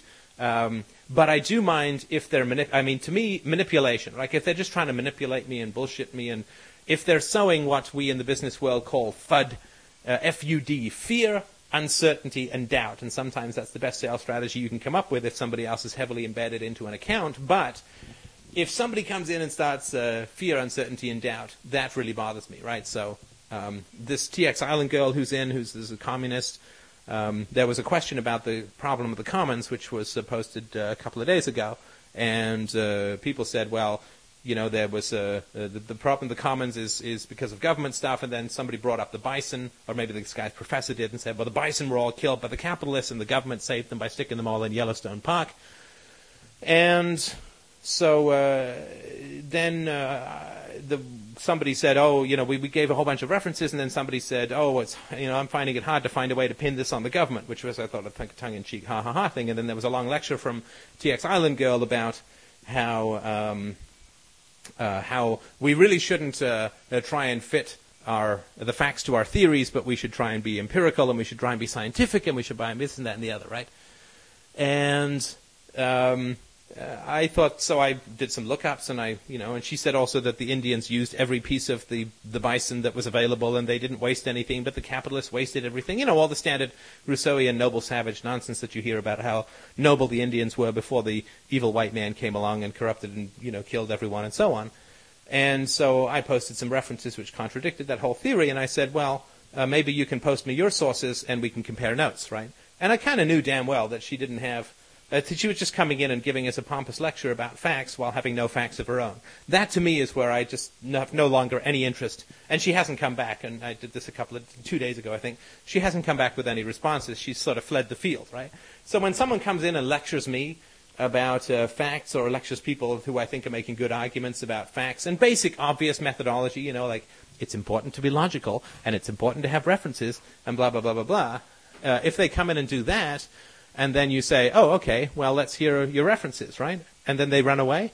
Uh, I'm sort of done with someone at that point, right? Because then they're just sort of pompous and annoying, and uh, they're just sort of screwing with your head, right? And Just coming in and being giving you long lectures uh, while having nothing of substance to offer themselves. That to me is kind of annoying. So I don't have a lot of patience with that kind of stuff. Condescension really bothers me. I mean, condescension really bothers me. Um, I, you know, and there's no way to say this without sounding sort of pompous myself, for which I apologize in advance, but I like to think that I've got a few brain cells rolling around and I spent over, like, spent 25 years working on these issues. I think that I've, I think that that time has been, spent has been spent doing something useful. I think that I've tried really hard to, to, after being a slave to other philosophers for, for like 20 years. I tried to start thinking for myself a couple of years ago because I felt I was ready. You know, I was able to snatch the pebble from my own hand. And I don't think that it took me 25 years because I'm half retarded. I think it's just really hard to, to work out rational proofs for morality and so on without, um, like without history uh, interfering with you, either personal or, or intellectual history, uh, when other people have what seem like great arguments, it can take a while to feel confident enough to like sort of take on Ayn Rand and Aristotle. Is not the easiest thing in the world to do, right? They're pretty smart people, so. So I, yeah, I kind of like to think that I didn't have, it didn't take me 25 years to come up with original stuff because I'm kind of retarded. I think it's because it's really hard. So what I have a really tough time with is when people come in and just sort of state the obvious uh, and think that they're adding something to the debate. You know, uh, that that sort of really bothers me when people just think uh, you've spent 25 years bending your brain, reading. You studied this. You went to school. You went to graduate school. You studied this stuff. You you've worked on all these podcasts. You've doing, done all these articles. You you know, and and then when people come in and say, you know, well, uh, it's not the taxes are evil. It's the abuse of power that's evil. You know, you just got to kind of understand that. Or they say, you know, it's really important for you to have facts to back up your theories. Or it's really important that your approach be consistent. It's like, really? wow, you know, I, I, had never thought of that uh, idea behind logic, evidence, and consistency. I had never thought of that for 25 years, right? When somebody new comes into a field, like a young, let's just say a young person comes into a field, they get all excited, right? And, and there's nothing wrong with that. That's all very good stuff, right? Um, but uh, it is important, I think, uh, you know, maybe maybe to have some respect for people who've spent 25 years hacking around with these issues and working very hard uh, they either spend 25, like either I spent 25 years doing this because I'm too stupid to do it and it's really easy, in which case, why would you debate with me, right? Or I'm a smart guy who's worth debating with and I spent 25 years on these things, therefore maybe you should ask me some questions before just telling me that I'm wrong, especially if you have no evidence or rationality to back you up. But that, that sort of side of things is, is kind of tough for me. And that, that, you know, I don't want to sound vain because, you know, it still doesn't mean I could still be totally wrong about everything. But so far I've been, I've fielded Lord knows how many hundreds and hundreds and hundreds of emails and posts and thousands of posts and so on of people trying to hack at the basic ideas, and I think that they've stood firm, right? Nobody's been able to uproot the argument from morality. Uh, nobody's been able to uproot the universal approach to the ethics of the state. Nobody's been able to uh, come up with a better uh, theory of ethics than the one we talk about, universality and reciprocity and so on. Nobody's been able to uproot the arguments about religion or, or the state or the army and so on. So you know, with a whole bunch of people uh, hacking away at it, we've had, um, you know, 120,000 downloads last month, and there are certainly some very smart people who are listening to these podcasts. I mean, some very brilliant people uh, who've all, you know, it's all out in the public domain. I got like uh, 80 articles on my blog. I've had 30 articles published on Lew Rockwell, thousands and thousands of readers, hundreds of thousands of podcasts, and it's got to be close to half a million by now. And uh, I think that they've stood up pretty well overall, right? I mean, I think that they, we have not had any sort of major disproofs in the uh, in the methodology or the idea, but uh, still, people come wandering in and they say, "Well, this is all silly because you haven't thought of this basic thing," and it's like. Oh, you know, like if I get another email which says, "Well, sure, but if you get rid of government, there'll be nothing but civil war." That's just annoying to me because it's just it's kind of disrespectful, right? I mean, it's like, oh, gee, I'd never thought of that, right? How could I have ever thought of that, right? Like I was brought up on some alien planet where there was no such thing as governments, and who would ever think that this might be a risk? So I would say that when uh, people come sort of wandering in who think that they're great mathematicians because um, they can do 2 plus 2 is 4, and they come in where we're talking some pretty advanced calculus and say, your mathematical theories are stupid because they, they, they smell like poo and they look like blue, right? I mean... that's kind of annoying. That's why I did a bit of a podcast on humility, just saying, you know, uh, I didn't sort of, um, I didn't sort of wander into Ayn Rand's philosophy or Aristotle's philosophy saying, well, oh, this is stupid, you know, because she was like Russian and he was like gay. So, like, why would I bother, you know? I mean, I didn't do that. I just, you know, this, this, these ideas blow me away. I'm going to absorb them. I'm going to learn them. I'm going to deal with the these thinkers who I'm going to invest time and energy into understanding their ideas. I'm going to treat them with some respect, uh, and I'm going to learn as much as possible. And then, when I get to the edges of where I think their rationality breaks down, I'm going to try and extend it as best I can. Or if there's something at the core that I see is inconsistent, I'm going to try and repair it as best I can. But uh, you know, it's just I wish there was a little bit more respect for. Um, for the philosophy. I mean, for philosophers, right? Uh, and and I know that it's not. I know that it's an emotional thing. I know that fundamentally it's an emotional thing, right? It's it's it's an emotional immaturity. It doesn't have anything to do with me, and it doesn't have anything to do with respect for philosophy as a whole. It's just that people like to dominate other people, and they do that by trying to provoke insecurity in them, right? So this is why I get the kind of emails like, uh, "Oh, Steph, you're just so wrong about everything. I don't even know where to begin. You're so chock full of errors that it's it's almost embarrassing to have to point out even one of them, right? And we've had a troll on the board who's come back under a different name who's doing this kind of stuff. And Tuttle had a great uh, quote about that, which you might want to read on the board. It's about um, um, how how to avoid dogmatism or something like that but um, uh, where he's like, "Oh, Steph, oh, every, every, podcast there's, there's more errors than syllables. There's there's more errors than bad jokes. There's more errors than tangents. There's more errors. Uh, there's more errors than verbal tics.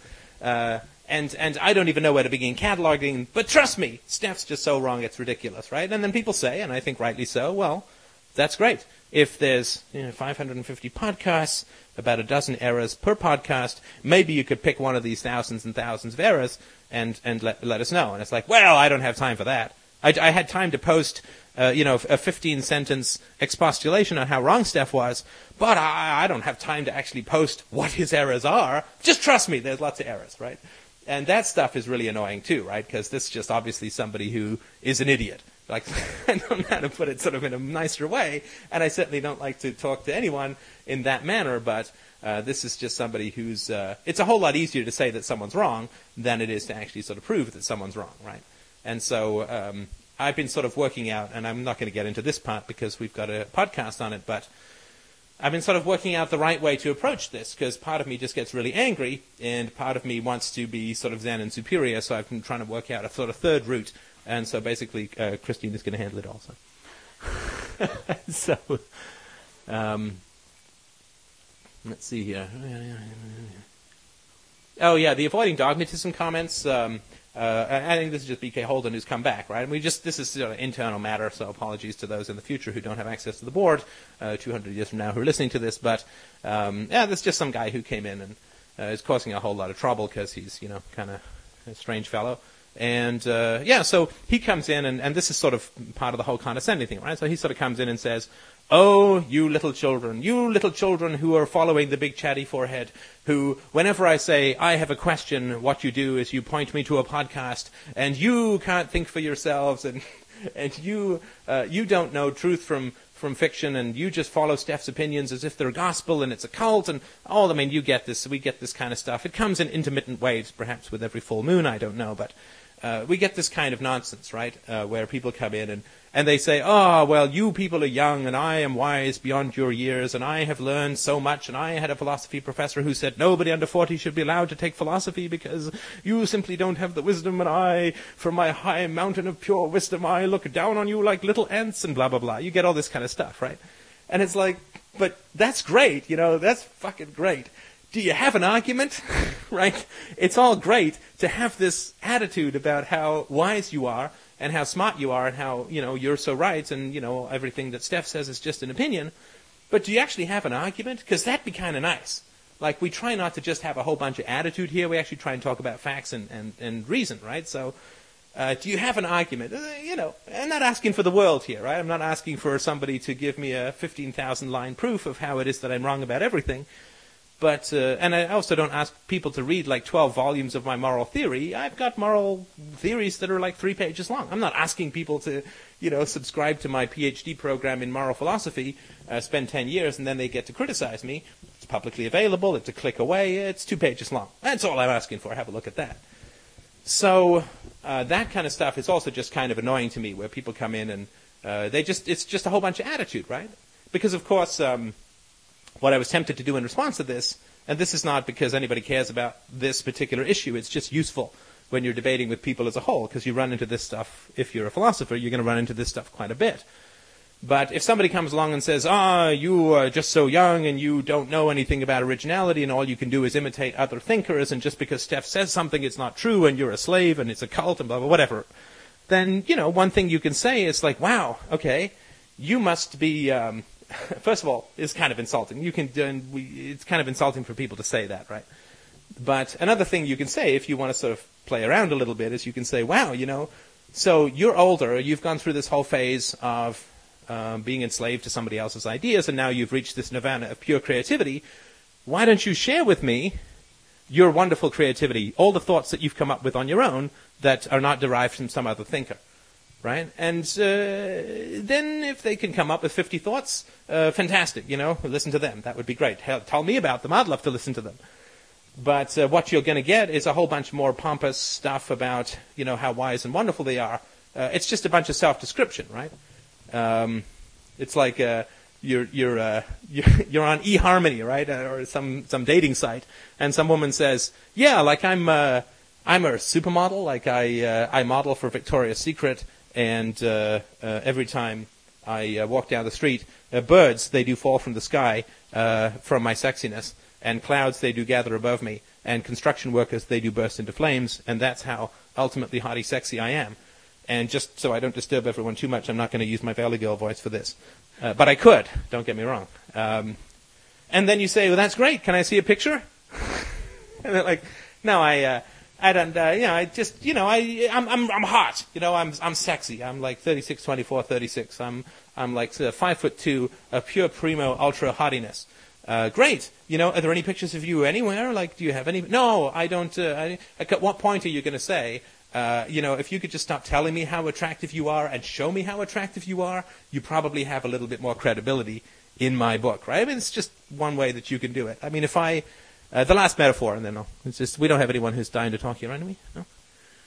All right, I'm certainly happy to be interrupted, but uh, the last metaphor that I'll use in this realm, which can be helpful for people who are in these kinds of debates, is it's sort of like this, right? So let's say that I'm some kung fu teacher, right? And I certainly would say that I'm trying to get some ideas across in a conversation about philosophy. So let's just say I'm sort of a kung fu teacher, right? And and uh, let's say I'm pretty good at kung fu, right? And I would say that when it comes to philosophy, I've got a few tricks up my sleeve. And uh, so I'm doing some pretty good Mr. Miyagi moves and so on. And then some other guy comes along uh, who's uh, uh, stands in the corner, sort of sneering, right? and he says, ah, he waits till I leave, right? He waits till I leave, and he certainly doesn't talk to me directly, which is a, you know, an important thing, right? If somebody doesn't come in, and I always invite people who've got strong disputes with me to come and chat with me on these shows. They just don't tend to show up a hell of a lot. So they don't, they wait till the teacher leaves, and then they sort of slither over to the students and they say, ah, he sucks at kung fu. He's, this is crap kung fu. His kung fu is just junky right? He doesn't know what he's talking about. He's making it all up. He doesn't have a clue. You guys are being ripped off, right? He's just coming in there causing problems, right? As we talked about with this borderline personality, and and he's just coming in there sowing fear, uncertainty, and doubt. He's fudding people. And so then uh, I think it's reasonable for um, uh, so then the teacher comes back, right? And the teacher hears this and he says, Oh, well, maybe you and I can spar for a little. And uh, obviously, I'd love to be your teacher. If you know a whole lot more than I do, that would be great. I'll then just teach people an introductory course and then I'll learn everything from you. And, and then the guy says, No, I don't, uh, I don't actually show off any of my sort of skills. Forget this. Um, and it's like, Oh, okay. Well, I'll tell you what, I'll leave. And then you teach the students all the stuff that you know, which gives you the right to say what a bad and ridiculous and foolish teacher I am. And then the guy says, "Well, I uh, I don't uh, I don't do that, but but he's a bad teacher, and I know a whole lot more." It's like, well, can you demonstrate that knowledge? Can you at least maybe flip a flip a burger? Can you can you at least do that? Can you can you take down maybe my seven year old son? Uh, can you can you uh, can you uh, do and can you show us one pose, anything that indicates that you have some knowledge of kung fu? And uh, if he continues to resist, then, you know, toss him out, right? Because he's just, he's in there causing a lot of trouble because he's an insecure, pathological jerk. And he's disrupting the class. He's showing, he's, and he's just dis, um, disrupting everybody's concentration, and people aren't learning, and they're not able to teach. And, and of course, I'm learning as much as I'm teaching in this process, so I want to continue to learn. So that's another. You just ask people for their examples, right? And so people are doing that with the trolls, and I think that's kind of useful. So. Oh, um, you were talking about a moral PhD earlier, so Charlie's question is Speaking of the moral PhD, I have an argument for morality question. Does it only say that things are immoral and not make any claim about something that is moral? That's a little confusing for me. Uh, no, it's not rehashing at all. It's another sort of question. Um, the the morality question is is an essential question, and this is a lot uh, about the debate from prostitution that has confused people right? It's the original. Of course, I'm not going to rehash the debate because there's Lord knows how many posts about it and podcasts. But the um, uh, the the question started out as somebody who goes to a prostitute is that indicative of low self-esteem? And what's happening is that people are having a very tough time since I did the podcasts on prostitution, or for other reasons that I don't know about. They're having a very tough time uh, making the case that it got nothing to do with low self-esteem to go and visit the leftover pickings from pedophiles, right? Because of all of the prostitutes who are abused. So they're having a tough time saying that that's a high self-esteem activity. So what they're doing is they're making up another argument which says, "Oh, so you're saying that people, everyone who visits prostitutes is evil? Well, who are you to be such a dictator about ethics and this and that and the other, right?" So um, the re- there's of course a very important reason as to why they're making up an argument that's never been put forward and then attacking that. It's because they don't like the fact that they attacked an original argument, which I think has been fairly well established. But it does raise an important question about the argument for morality will certainly say that you know rape and murder and theft and so on and certain kinds of contractual fraud are corrupt and evil, right? Bad things to do. The, then the question then becomes: Are there any sort of positive obligations? If I understand the question correctly, and I think I do, and let me know. Christina will let me know if it's not. But uh, what, what, the, what is the nature of positive obligations? Like, uh, so uh, some guy's bleeding by a ditch, and you just drive past because you're late for your um, your baccarat game with Bond. Uh, so, uh, do you have sort of positive obligations uh, to to aid and to help people and so on? And I think that you don't. I mean, you certainly, in no way, shape, or form, have any positive obligations unless you yourself are the cause of it, right? uh, or if you're intervening, right? So this is some general moral theory we'll just go over very briefly. Um, I don't have to dive in to save you if you're drowning. Uh, no matter if Phil Collins writes a song about me later, I still don't have to do it. But if I push you in, then I'm sort of obligated. Now, the other way in which I may be obligated is if you know you fall into um, a lake and you ah, I can't swim, I can't swim, and there's a whole bunch of people crowding around, and then I say, don't worry, I'm going to save him. And I, you know, I rip off my t-shirt and dive into the water, and then I just tread water right next to you. Well, nobody's come to help you because I've said I'm going in to help you, right? So I've prevented, in a sense, other people from coming to help you and so on, right? So I would say there's certain, but of course that doesn't happen, right? I mean, it's just a theoretical bit of nonsense that's important for a wrinkle in the, in the debate. But, uh, and I've talked about this in other sorts of areas, um, but people do want to help other people, right? I mean, people do want to help other people. How many of us, assuming we can swim, if we see a child in a lake who's drowning, how many of us are going to walk on past?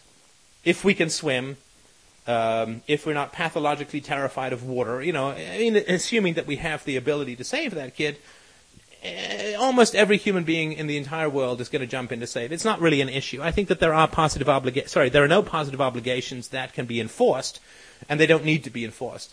And of course, if, if it does turn out that there's a real shortage of people who want to help other people, then DROs will simply say, hey, if you saved this person's life and it's verified and you didn't start the problem, then I'm going to pay you 10 grand because it's a hell of a lot cheaper for the DRO than paying out a life insurance. So there's lots of ways in which um, negative, um, negative obligations, like a, a sanction against doing something, falls into the realm of the argument for morality. But the um, the positive obligation aspect, um, who's going to enforce it, right?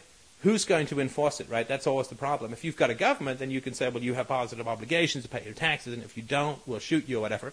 But in a free society, who is going to enforce the positive obligations, right? And under what moral authority would they be able to do that, right? So if you decide not to give money to charity, can I go and shoot you? Well, of course not, because that's the initiation of the use of force. And keeping your own property is an essential right of any free society or any decent society.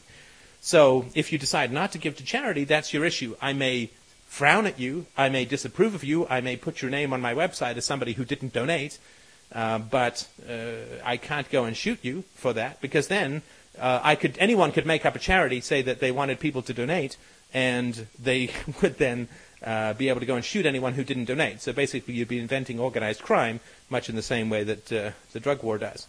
So the thing that I would say uh, most fundamentally about this, and I'll turn it back to questions you may have, is that any uh, any moral theory kind of has to pass the coma test, right? Which means that you have to explain it long enough to put everyone into a coma. Have we achieved that yet? Is that coma signals? No coma. Okay. Yeah, one sec. Um, but the coma test is sort of important. I think it's fairly clear that a man in a coma can't be called evil, right? A man who's asleep can't be called evil. Uh, that wouldn't make any sense, right? Because uh, a there's no verification, and b the person's not doing anything. So, so the problem with positive obligations is that they label people who are asleep or in a coma evil. And I'm not going to go into why that's illogical, because if you kind of don't get it, then you probably won't get the, you won't appreciate the argument either. But certainly, a guy in a coma can't be evil, and a dead guy can't be evil, right? I mean, evil ends with life, and so does virtue. But uh, positive obligations would then condemn the person who's in a coma as being uh, as being evil. So I would say that uh, is one of the central reasons that you can withdraw from those kinds of conversations. Do, do, do, Skype is maxing out my CPU at 100% both processors. Um, hey, uh, both are these both 286 processors or is one a 386? Just kidding. Did we? Uh, so, uh, Mr. L had a question. I certainly will. Let me just uh, find him in our plethora of welcome guests to our chat about philosophy. Thank you so much for joining us. This is Stefan Molyneux from Freedomain Radio at www.freedomainradio.com. I'm just looking for our good friend Lapafrax so we can get a voice from across the pond. He is near the top, you say. Let me find him for me. Uh, he's not near my top. Sorry, uh, just as I go through the. Uh, ah, yes. Third on mine. See, that's vastly different. Uh, go ahead. Uh, hello? Yes, go ahead. Okay, um, well, um, earlier this week, um, our Prime Minister, uh, Blair, um, well, basically made a speech saying that, um, immigrants to Britain should basically assimilate to British culture. Um, it's just made me think about um, basically libertarian views about multiculturalism. Um, okay, the libertarian society there would really be a government sort of promoting one culture over another, but um, you know, is it really um should, well, you know, should a libertarian society really be multicultural and really, um, well, basically, do you think there's any inherent good in multiculturalism? Well, it could be. Can you tell me more about what you mean by multiculturalism? Well, I think in this context, Blair was describing it as sort of different cultural um, uh, uh, cultures living side by side but still adhering to the same sort of legal system. Um, right. So here in Canada, there's been a petition from the Muslim Council that they be allowed to use Sharia law in the resolution of their own disputes within their own community, and that's uh, been rejected by the Canadian government. Is it, is it that kind of thing where you have a multiplicity of legal systems and a multiplicity of belief systems and so on? Um, well, I wouldn't say legal systems as such, but I'll certainly say cultural attitudes. Um, so say, Muslims want to wear, or Muslim women want to wear their hijab or veil or whatever, then they should be allowed to, or, or something like that. Right, right. Well, I think that in a democracy, the real challenge is is uh, to ask why this is occurring, right? I mean, you have this sort of stuff going on in the states as well, where for instance, whites, I think, are a minority in California now and stuff like that. And suddenly whites are getting all up in arms about the problem of being outvoted, right? It's the fundamental issue is the question of being outvoted by other cultures, right? So, one, some, some of the, um, some of the Muslim clerics have said that their goal is the sort of Hitlerian approach, right? So Hitler said after this failed beer hall putsch in the 20s, he said, well, that's it. I'm not going to try for a revolution. Why should I? When I can take over the government through peaceful means, through gathering enough votes right? So one of the problems that's occurring, as we know and talked about before here in the Western world, is that uh, you know whitey ain't breeding, right? I mean, fundamentally and very frankly, uh, the uh, the white race is not breeding, or the Western sort of the WASP race is not breeding, and the other races are breeding, right? I mean, this sort of fundamental demographic fact. There's nothing racist about it. It's just an observation of the birth rate in different cultures, right? So. And there's lots of reasons for that, which we don't sort of have to get into, but they're definitely based on things like the state. But the question then becomes when other groups, right, when you've set up this structure that you have used to basically dominate other groups, both domestically and overseas, right? Um, when sort of Whitey has set up this government that benefits Whitey, right? Corporate welfare, this and that, and does not benefit minorities. And we know that welfare is sort of like a cheap drug that people get addicted to that gets really rancid really quickly. So they've set up this institution that is benefiting Whitey, and then there's a whole bunch of other cultures that are coming in who are saying, oh, great, voting, fantastic, right? So I remember when I was much younger, a friend of mine who's now a professor of economics was working on a campaign uh, where his English teacher was trying to run for some office, uh, some local office. And there was this uh, Indian guy, uh, like Indian from India kind of guy. And uh, of course, uh, everyone who came to vote for this guy was, well, everyone, but most of them were Indian. And they had you know, literally they were getting old women out of cars by the boatload and getting them to sort of one wobble up these steps and going. And of course, these people probably didn't even speak English; they had no idea, right? They just go check next to this guy, and he won the election, right? And, you know, to me, it's like I could care less because I hate the whole system. But for a lot of people, it's like, okay, well, we've, we've been loosing this tiger on all these other people. And now the tiger is coming when these other people call it. And that makes people kind of alarmed and kind of concerned, right? So, given that some of the Muslims, I mean, the Muslim is vastly, uh, Muslim, uh, um, uh, the Muslim countries or the Muslim race, uh, not race, but the Muslim groups, vastly outbreeding the Western groups, right? So people are then going, well, now multiculturalism is a bad thing, right? Multiculturalism was a good thing for politicians when it got other people from other cultures to vote for them, right? But now there's a concern that the other cultures are becoming so dominant in society that they're going to take over the very political process that has been used to sort of keep them down and, and keep them oppressed and so on. And I think that's really the shift that's occurring, right? It's obviously in a free society, it's no skin off your nose if some woman down the street wants to wear a burqa, right? You might look at it out of your window and say, well, that's kind of stupid. But you know, what does it matter, right? And let's say that they open some store, some convenience store, and you think that the burqa is so offensive that you don't go and shop there. Well, that's fine. If enough people agree with you, then the shop will go out of business, or, or you know, something else will change, right? So uh, I have been multiculturalism, the more the merrier, right? Fantastic. You know, lots of races. I love different kinds of foods, lots of races, lots of cuisines, lots of dance, lots of fantastic, you know? But I think it's important to understand that um, the politicians are now able to find play in anti multiculturalism because there's a general voter concern that other cultures are going to come in with enough votes, all right, not just in terms of numbers, but in terms of voter turnout per demographic group that there's going to be enough votes that they're going to get a hold of the political process and this huge, ugly beast of power that has been sort of invented to benefit certain people is now going to turn against those who used to support it. So it's kind of like someone else is getting a hold of the robot army, and so now the robot army is bad, right? So that's that's sort of my thoughts on it. But tell me what you think. Okay, well, uh, okay, yeah, I see your point. Um, also, um, well, okay, I've been chatting to some other libertarians in the internet. Um, You're kidding me. Traitor! No, I'm kidding, go on. yeah, um, yeah, um, and, um, well, some of them have been sort of like refute, um, refuting the old, um, sort of traditional, um, open borders policy saying that um, well, if you if you have too many people of sort of like a non-Western or uh, background, then it would um, then these people would be in the majority and, and it would undermine the libertarian society. Um, do you think that is true or?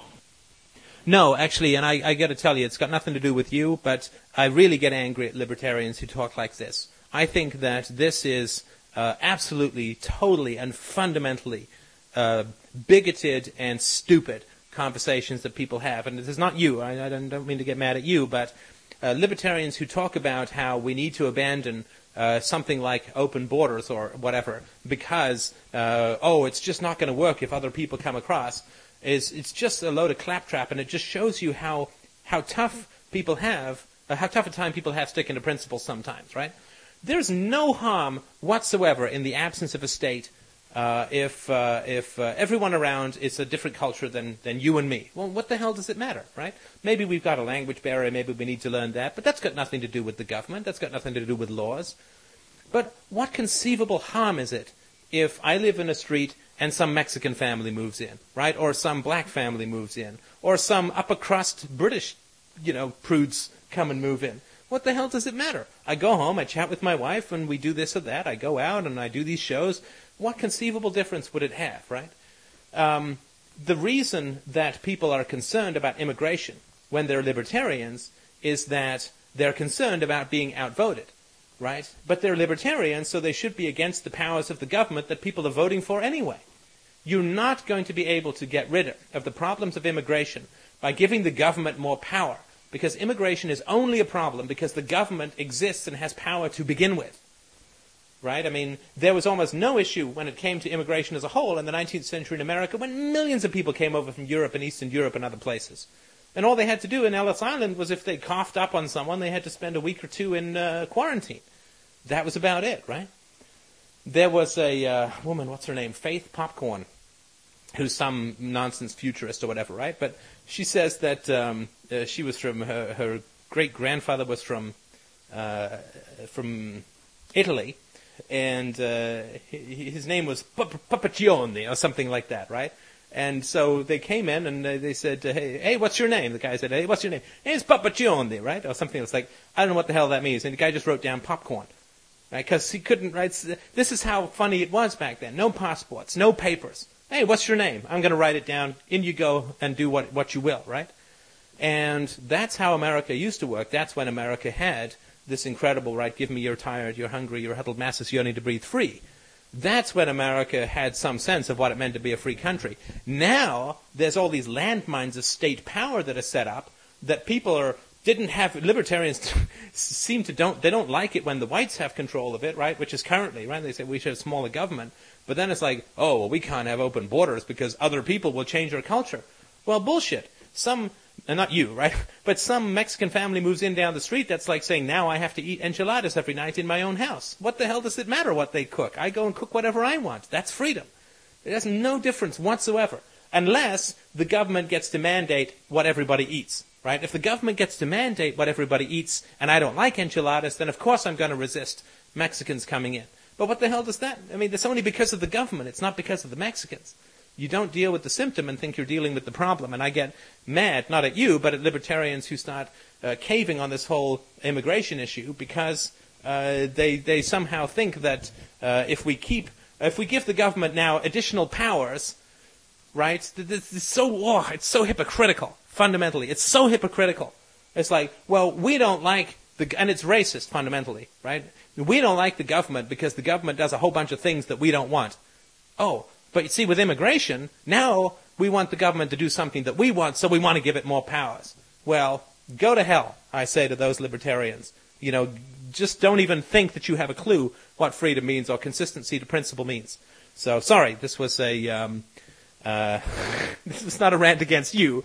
I just got to tell you that um, a free society has nothing to fear from people from other cultures coming in. It can only be enriched. And of course, if you don't uh, like other cultures, then you can go and buy uh, a house in a neighborhood populated by people like yourself. But it has nothing to do with uh, uh, with government power. And it's so sad to see how libertarians run away from the principles of minimizing government power when it comes to dealing with other cultures. It's small-minded, it's pig-headed, it's parochial, it's it's it's it's petty, uh, and it's it, it makes a lie of the whole movement. It's like those people who support the Iraq War.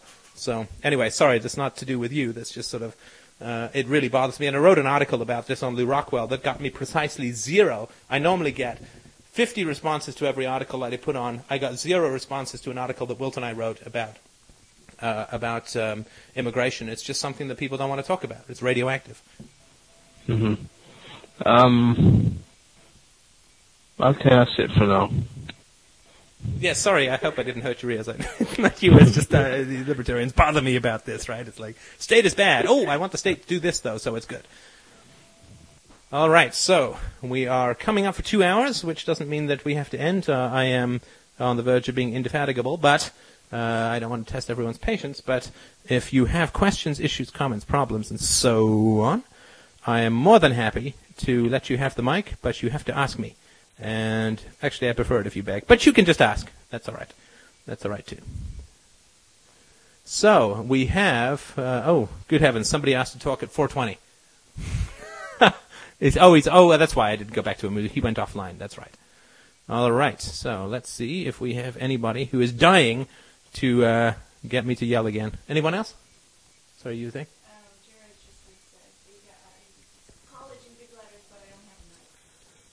Uh, I'm in college because I'm afraid of independence.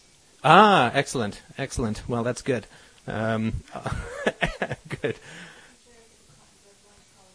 Right, right, right. Uh, sorry you don't have a mic. I hope everything's going okay there, and uh, thank you again for sharing that dream. It was wonderful. Um, we do, uh, and we've had some dreams posted recently, which I think would be interesting to analyze. I certainly get quite a kick out of analyzing the dreams, and it seems to be some of the more popular podcasts. So maybe I'll get some more to uh, to those. But that was a um, oh, not him. You're not the guy from the subway ad, are you? No. Okay. The tornado one. Yeah. Oh, he is the guy from the subway guy. Okay, good. Well, welcome. I like subway too. So. There's our commercials. I knew it wasn't going to be long until. Oh, yeah. Yeah. Didn't he post the dream about the. Yeah, you posted the dream about the going up the uh, the bus with your father uh, up the mountain. It was a great dream. Still don't know what the hell the uh, the uh, I still don't know what the Big Bird thing was, but uh, that's something which, if you can clear that up, that would be fantastic. Well, people won't know what the hell we're talking about if they've just joined. Tell me about the Big Bird. Oh, he's got a question. Oh, okay. Big Bird. What should I do? Well, I that's a little open-ended. Other than donate. Um, actually, no. If you're a student, you don't have to worry. You can just send me a kidney instead.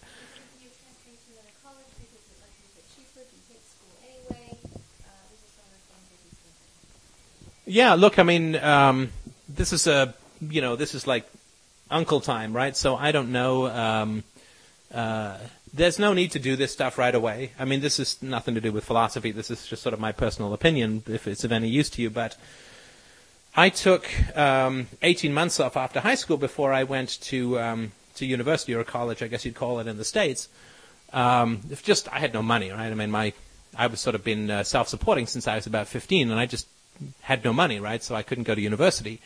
And I also wanted a break from school. I was kind of sick of it. So uh, I went and gold panned and worked up north and, and uh, staked claims and lived out of a tent for 18 months, or not all of it, but for good chunks of it. And so that, uh, and that, that, then when I got to university, I really wanted to be there, right? Because I, I really sort of saw there's no reason, of course, you've got a lot going on in your personal life, which we've talked about before, but there's no reason why you have to go plowing into school. Uh, for heaven's sake, don't do it if you're not enjoying it, right? I mean, there's there's enough stuff that you have to do in life that you don't have to make up stuff that you have to do as well. So, uh, I would definitely recommend that uh, you not feel obligated or constrained to go to school because if I don't go to school and if I don't take these classes right now, I'm flipping burgers for the rest of my life. Right? That's not the case at all. You can take time, uh, go back to school a little bit later, um, the more important thing at the moment might be to get a, out from under the thumb of your dad in particular, but your parents as a whole.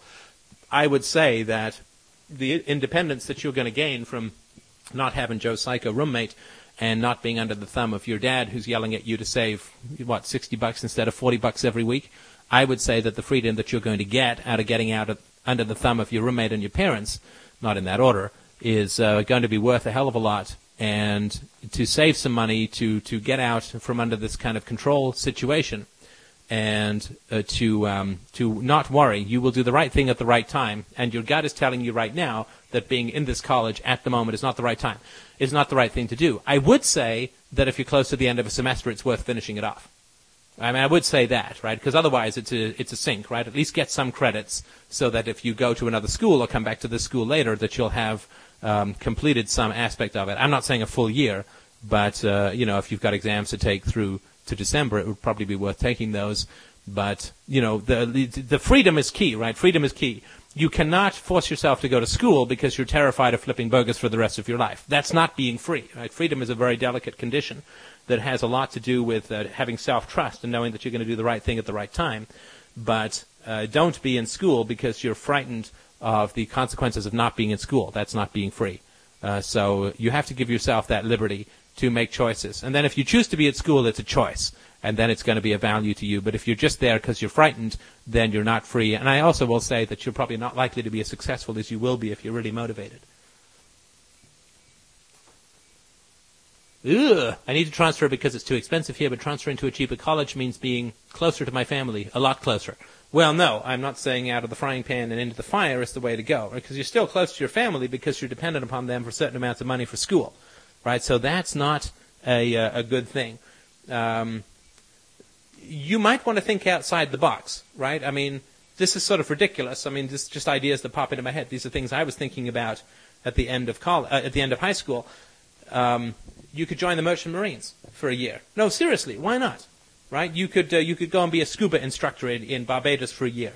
You could, I mean, there's tons and tons of there's as many professions as there are, you know, atoms in the world. Sometimes it seems so.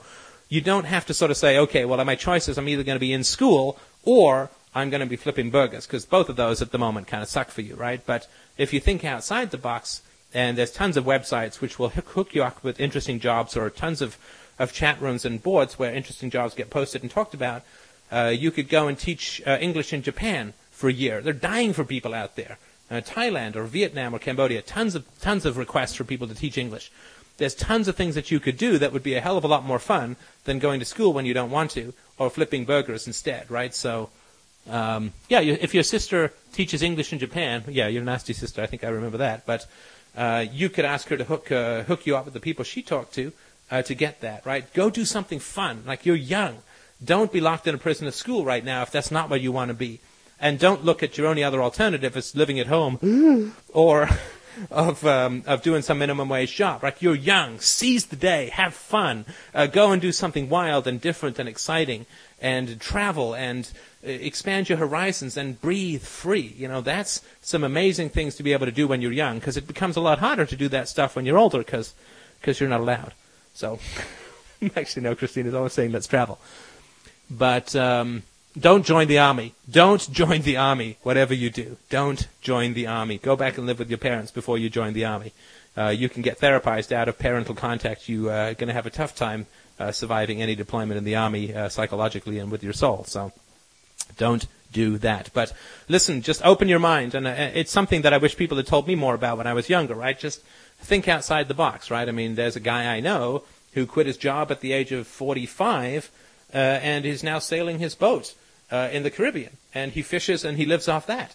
And uh, he does a little bit of consulting on the side for you know basic things. Uh, he homeschooled his kids on the boat. Right? There's so many things that you can do in life that are outside the box. Right? Remember that thing that Frank Zappa said that somebody posted on the board. It says you can do anything with your life, and if you end up with some boring life because you believe the nonsense that everyone told you, well, that's a bit of a waste, right? So uh, there's lots of things that you can, uh, lots of things you can do, but uh, uh, you know this is the essence of freedom. It's just to recognize that you are in control of your own destiny, and you don't have to do anything. You don't have to get out of bed in the morning, right? Uh, you don't have to do anything. You, know, you, can step in front of a train tomorrow. You can become a pilot. Uh, you can do whatever you want. A lobster fisherman, as somebody posted.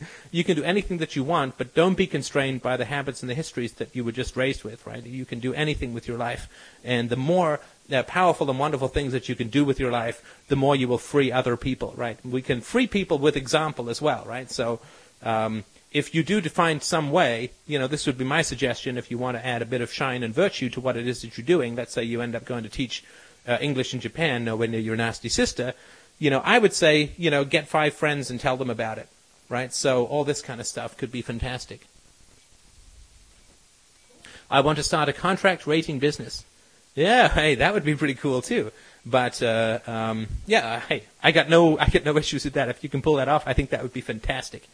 So um, uh, yeah, contract rating business would be fantastic. Uh, there's a business idea uh, that I've had, uh, the Mentrometer, which is where you rate people's uh, virtue and trustworthiness uh, using some various techniques on the web. it's sort of like eBay, but for business contracts and ethics and honesty those kinds of things. Yeah, I just you know right now that's sort of not my focus because I got a bunch of other things to do. But but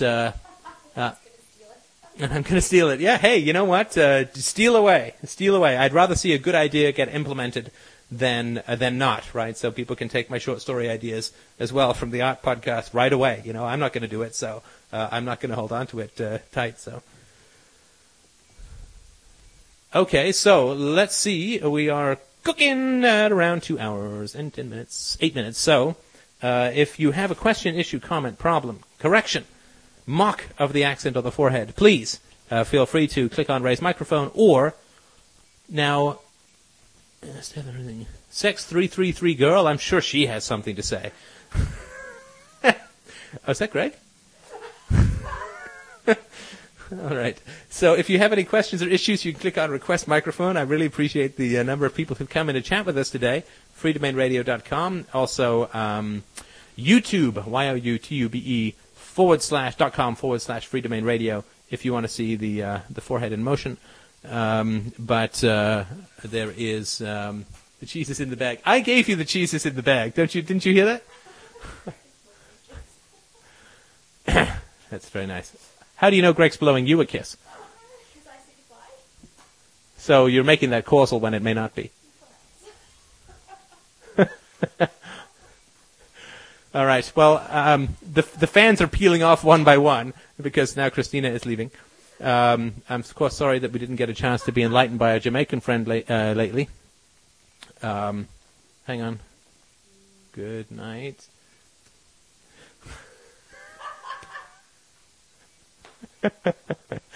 As we dissolve into massive silliness towards the end of the show. Oh, it was so disciplined for so long. Actually, that's far more discipline than I normally get in the show, so that's all very good.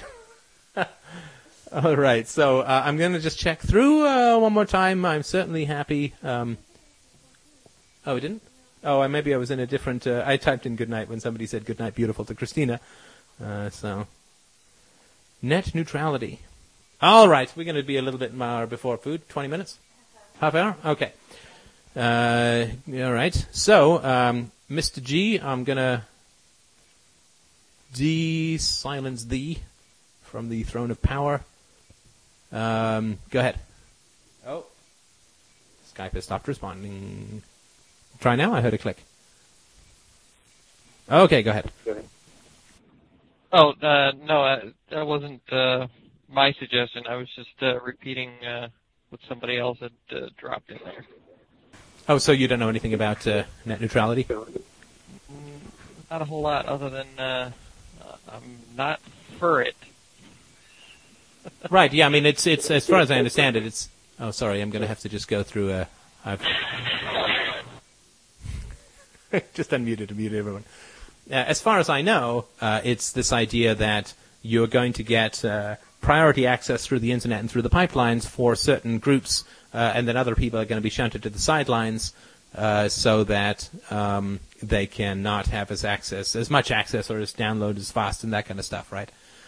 That's sort of my understanding of it, and it's you know it's perfectly inevitable and it's perfectly natural. I mean, the internet is an enormous um, conduit for uh, thinking that's outside the mainstream, right? And certainly that's where we are, right? So there is um, uh, there is uh, no doubt that the uh, government is going to try and do what it can uh, to um, uh, to mess with the internet, right? I mean, it's one of these accidental inventions that has been um, has been a thorn in the side, right? I mean, the fact that we're all communicating is because there's no major media outlet that would ever carry the kind of stuff that we talk about here. Right? It's just completely inconceivable, right? I mean, and probably illegal. But we can talk about it, and there's tons and tons of other conversations. I would say that the vast majority of my libertarian education is achieved uh, through the internet because um, I like conspiracies. No, it's achieved through the internet um, simply because I can't get, you know, other than John Stossel once in a while, I can't get much from the mainstream media that has anything of interest to me. And once you've educated yourself about sort of nature of the media and the powers that be, it becomes a whole lot less compelling to go and look at the nonsense that they pump out through the media. So I've no doubt that they're going to try a sort of soft censorship. That just seems to me completely inevitable. Uh, they simply don't have the resources to go and monitor everyone who talks about anything, right? Uh, it's just impossible. Google alerts don't quite capture it the way that you need to.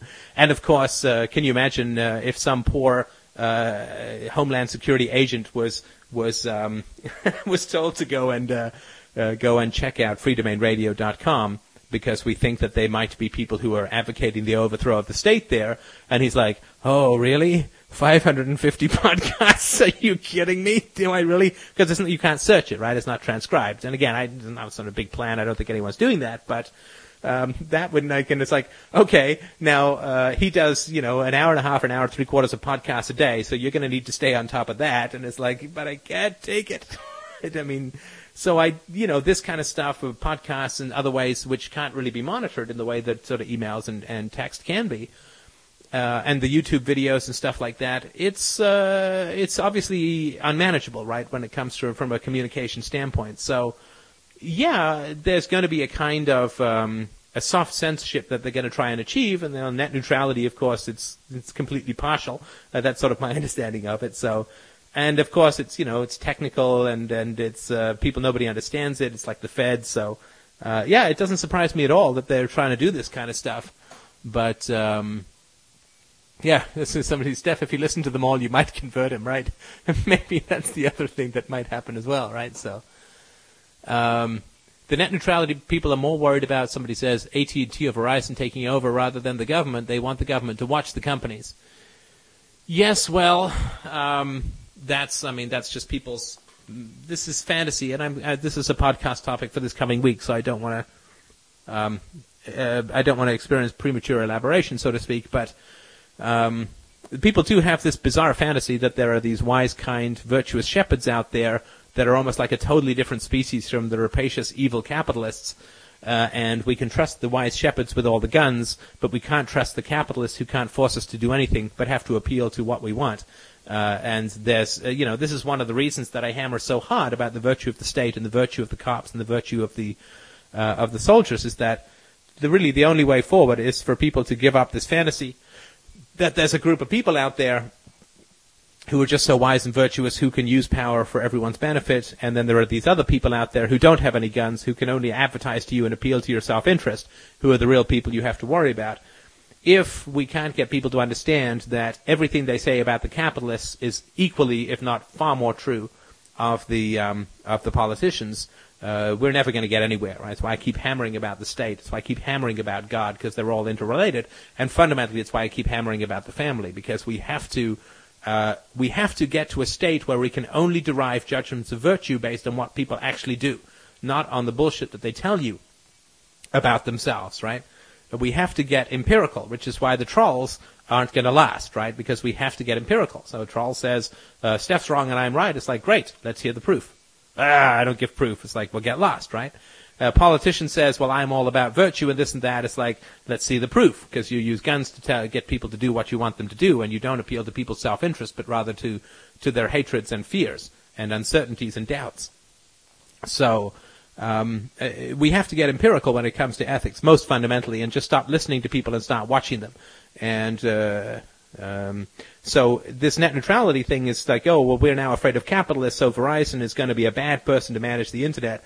But the government, you see, is completely above self-interest and control and, and never, you know, so the fact that the government is a legally enforced monopoly of whatever the hell it does is uh, just so much better. But boy, those nasty capitalists who have to compete with each other and who can't, can't force us to do a damn thing, those are the people we really have to worry about, right? So. Uh, yes, like that movie of the independent car maker, Tucker, it was. Uh, not the best movie in the world, but certainly a, a very interesting, uh, a great soundtrack by Joe Jackson, by the way. Shape in a Drape, great song. But, um, yeah, this, uh, this stuff is, uh, is quite common out there that people have this fantasy that the government is full of benevolent, wonderful people who are going to keep them safe from all the rapacious, evil capitalists and so on. And I actually remember, um, this is many years ago, I mentioned this in a podcast once, but I had a uh, director who was directing me in a scene study uh, of uh, I was playing Stanley Kowalski in uh, a streetcar named Desire, and I was having trouble, you know, with certain emotional aspects of the role and the brutality. Yes, Stella, absolutely, only more of a high sort of girly shriek, but. Um, and he was saying, well, you know, picture this. You know, I said, picture that, uh, you know, you you've had everything taken away from you, you and you uh, you know you're out on the streets, you've lost your wife, you've lost your house, you've lost your job, you've lost your money, and so on. And I stand to you, and I stand in front of you, and I point over to the guy uh, down the street, and I say, "It's his fault. This happened because of him." Right? he said, "What would you do?" And I said, "Well, I'd get mad at you." Right? This is sort of even way back when I was like, this is when I was like 20 or whatever, 22. And uh, he said, well, why the hell would you get mad at me? It's like, well, if you're pointing at him, you're the one who did it, right? you know that old thing about fighting, he who denied it, he who supplied it. Uh, and this is, of course, the people who are pointing out all of the uh, evils of capitalists are the ones who are actually uh, the ones who are performing all of the evil deeds that they. Uh, yeah, he who smelt it dealt it. Absolutely true. Absolutely true. And the most important one that you have to watch when you're a kid when it comes to gas is silent but violent. If you can't hear it, it will in fact overwhelm you. So. Uh, so yeah, I mean, this, uh, you know, they're going to cash in on this kind of stuff. People's fear and oh, the private corporations are going to take over the internet. It's like, but the internet is only useful because of private corporations, right? And so anyway, it's uh, it's just funny, right? I mean, this is just the same nonsense. And as long as they can get you to hate the people who don't have the guns, who appeal to your self-interest, like the capitalists, uh, then to to that degree, that people don't even think through that. To that degree, they're responsible for their own enslavement, for sure. So. Politics is more fun about when you convert it to font jokes. Well, that's very true as long as we're on a Skype chat and not all in the same conference room, for sure, because then it really does sound like a Canadian brass tuba section, so. Well, I've actually thought that it would be a, uh, a wonderful thing to do a uh, anarcho-capitalist reality show, right, and follow somebody through the political process and so on. Uh, I think that would be very, uh, very interesting. So.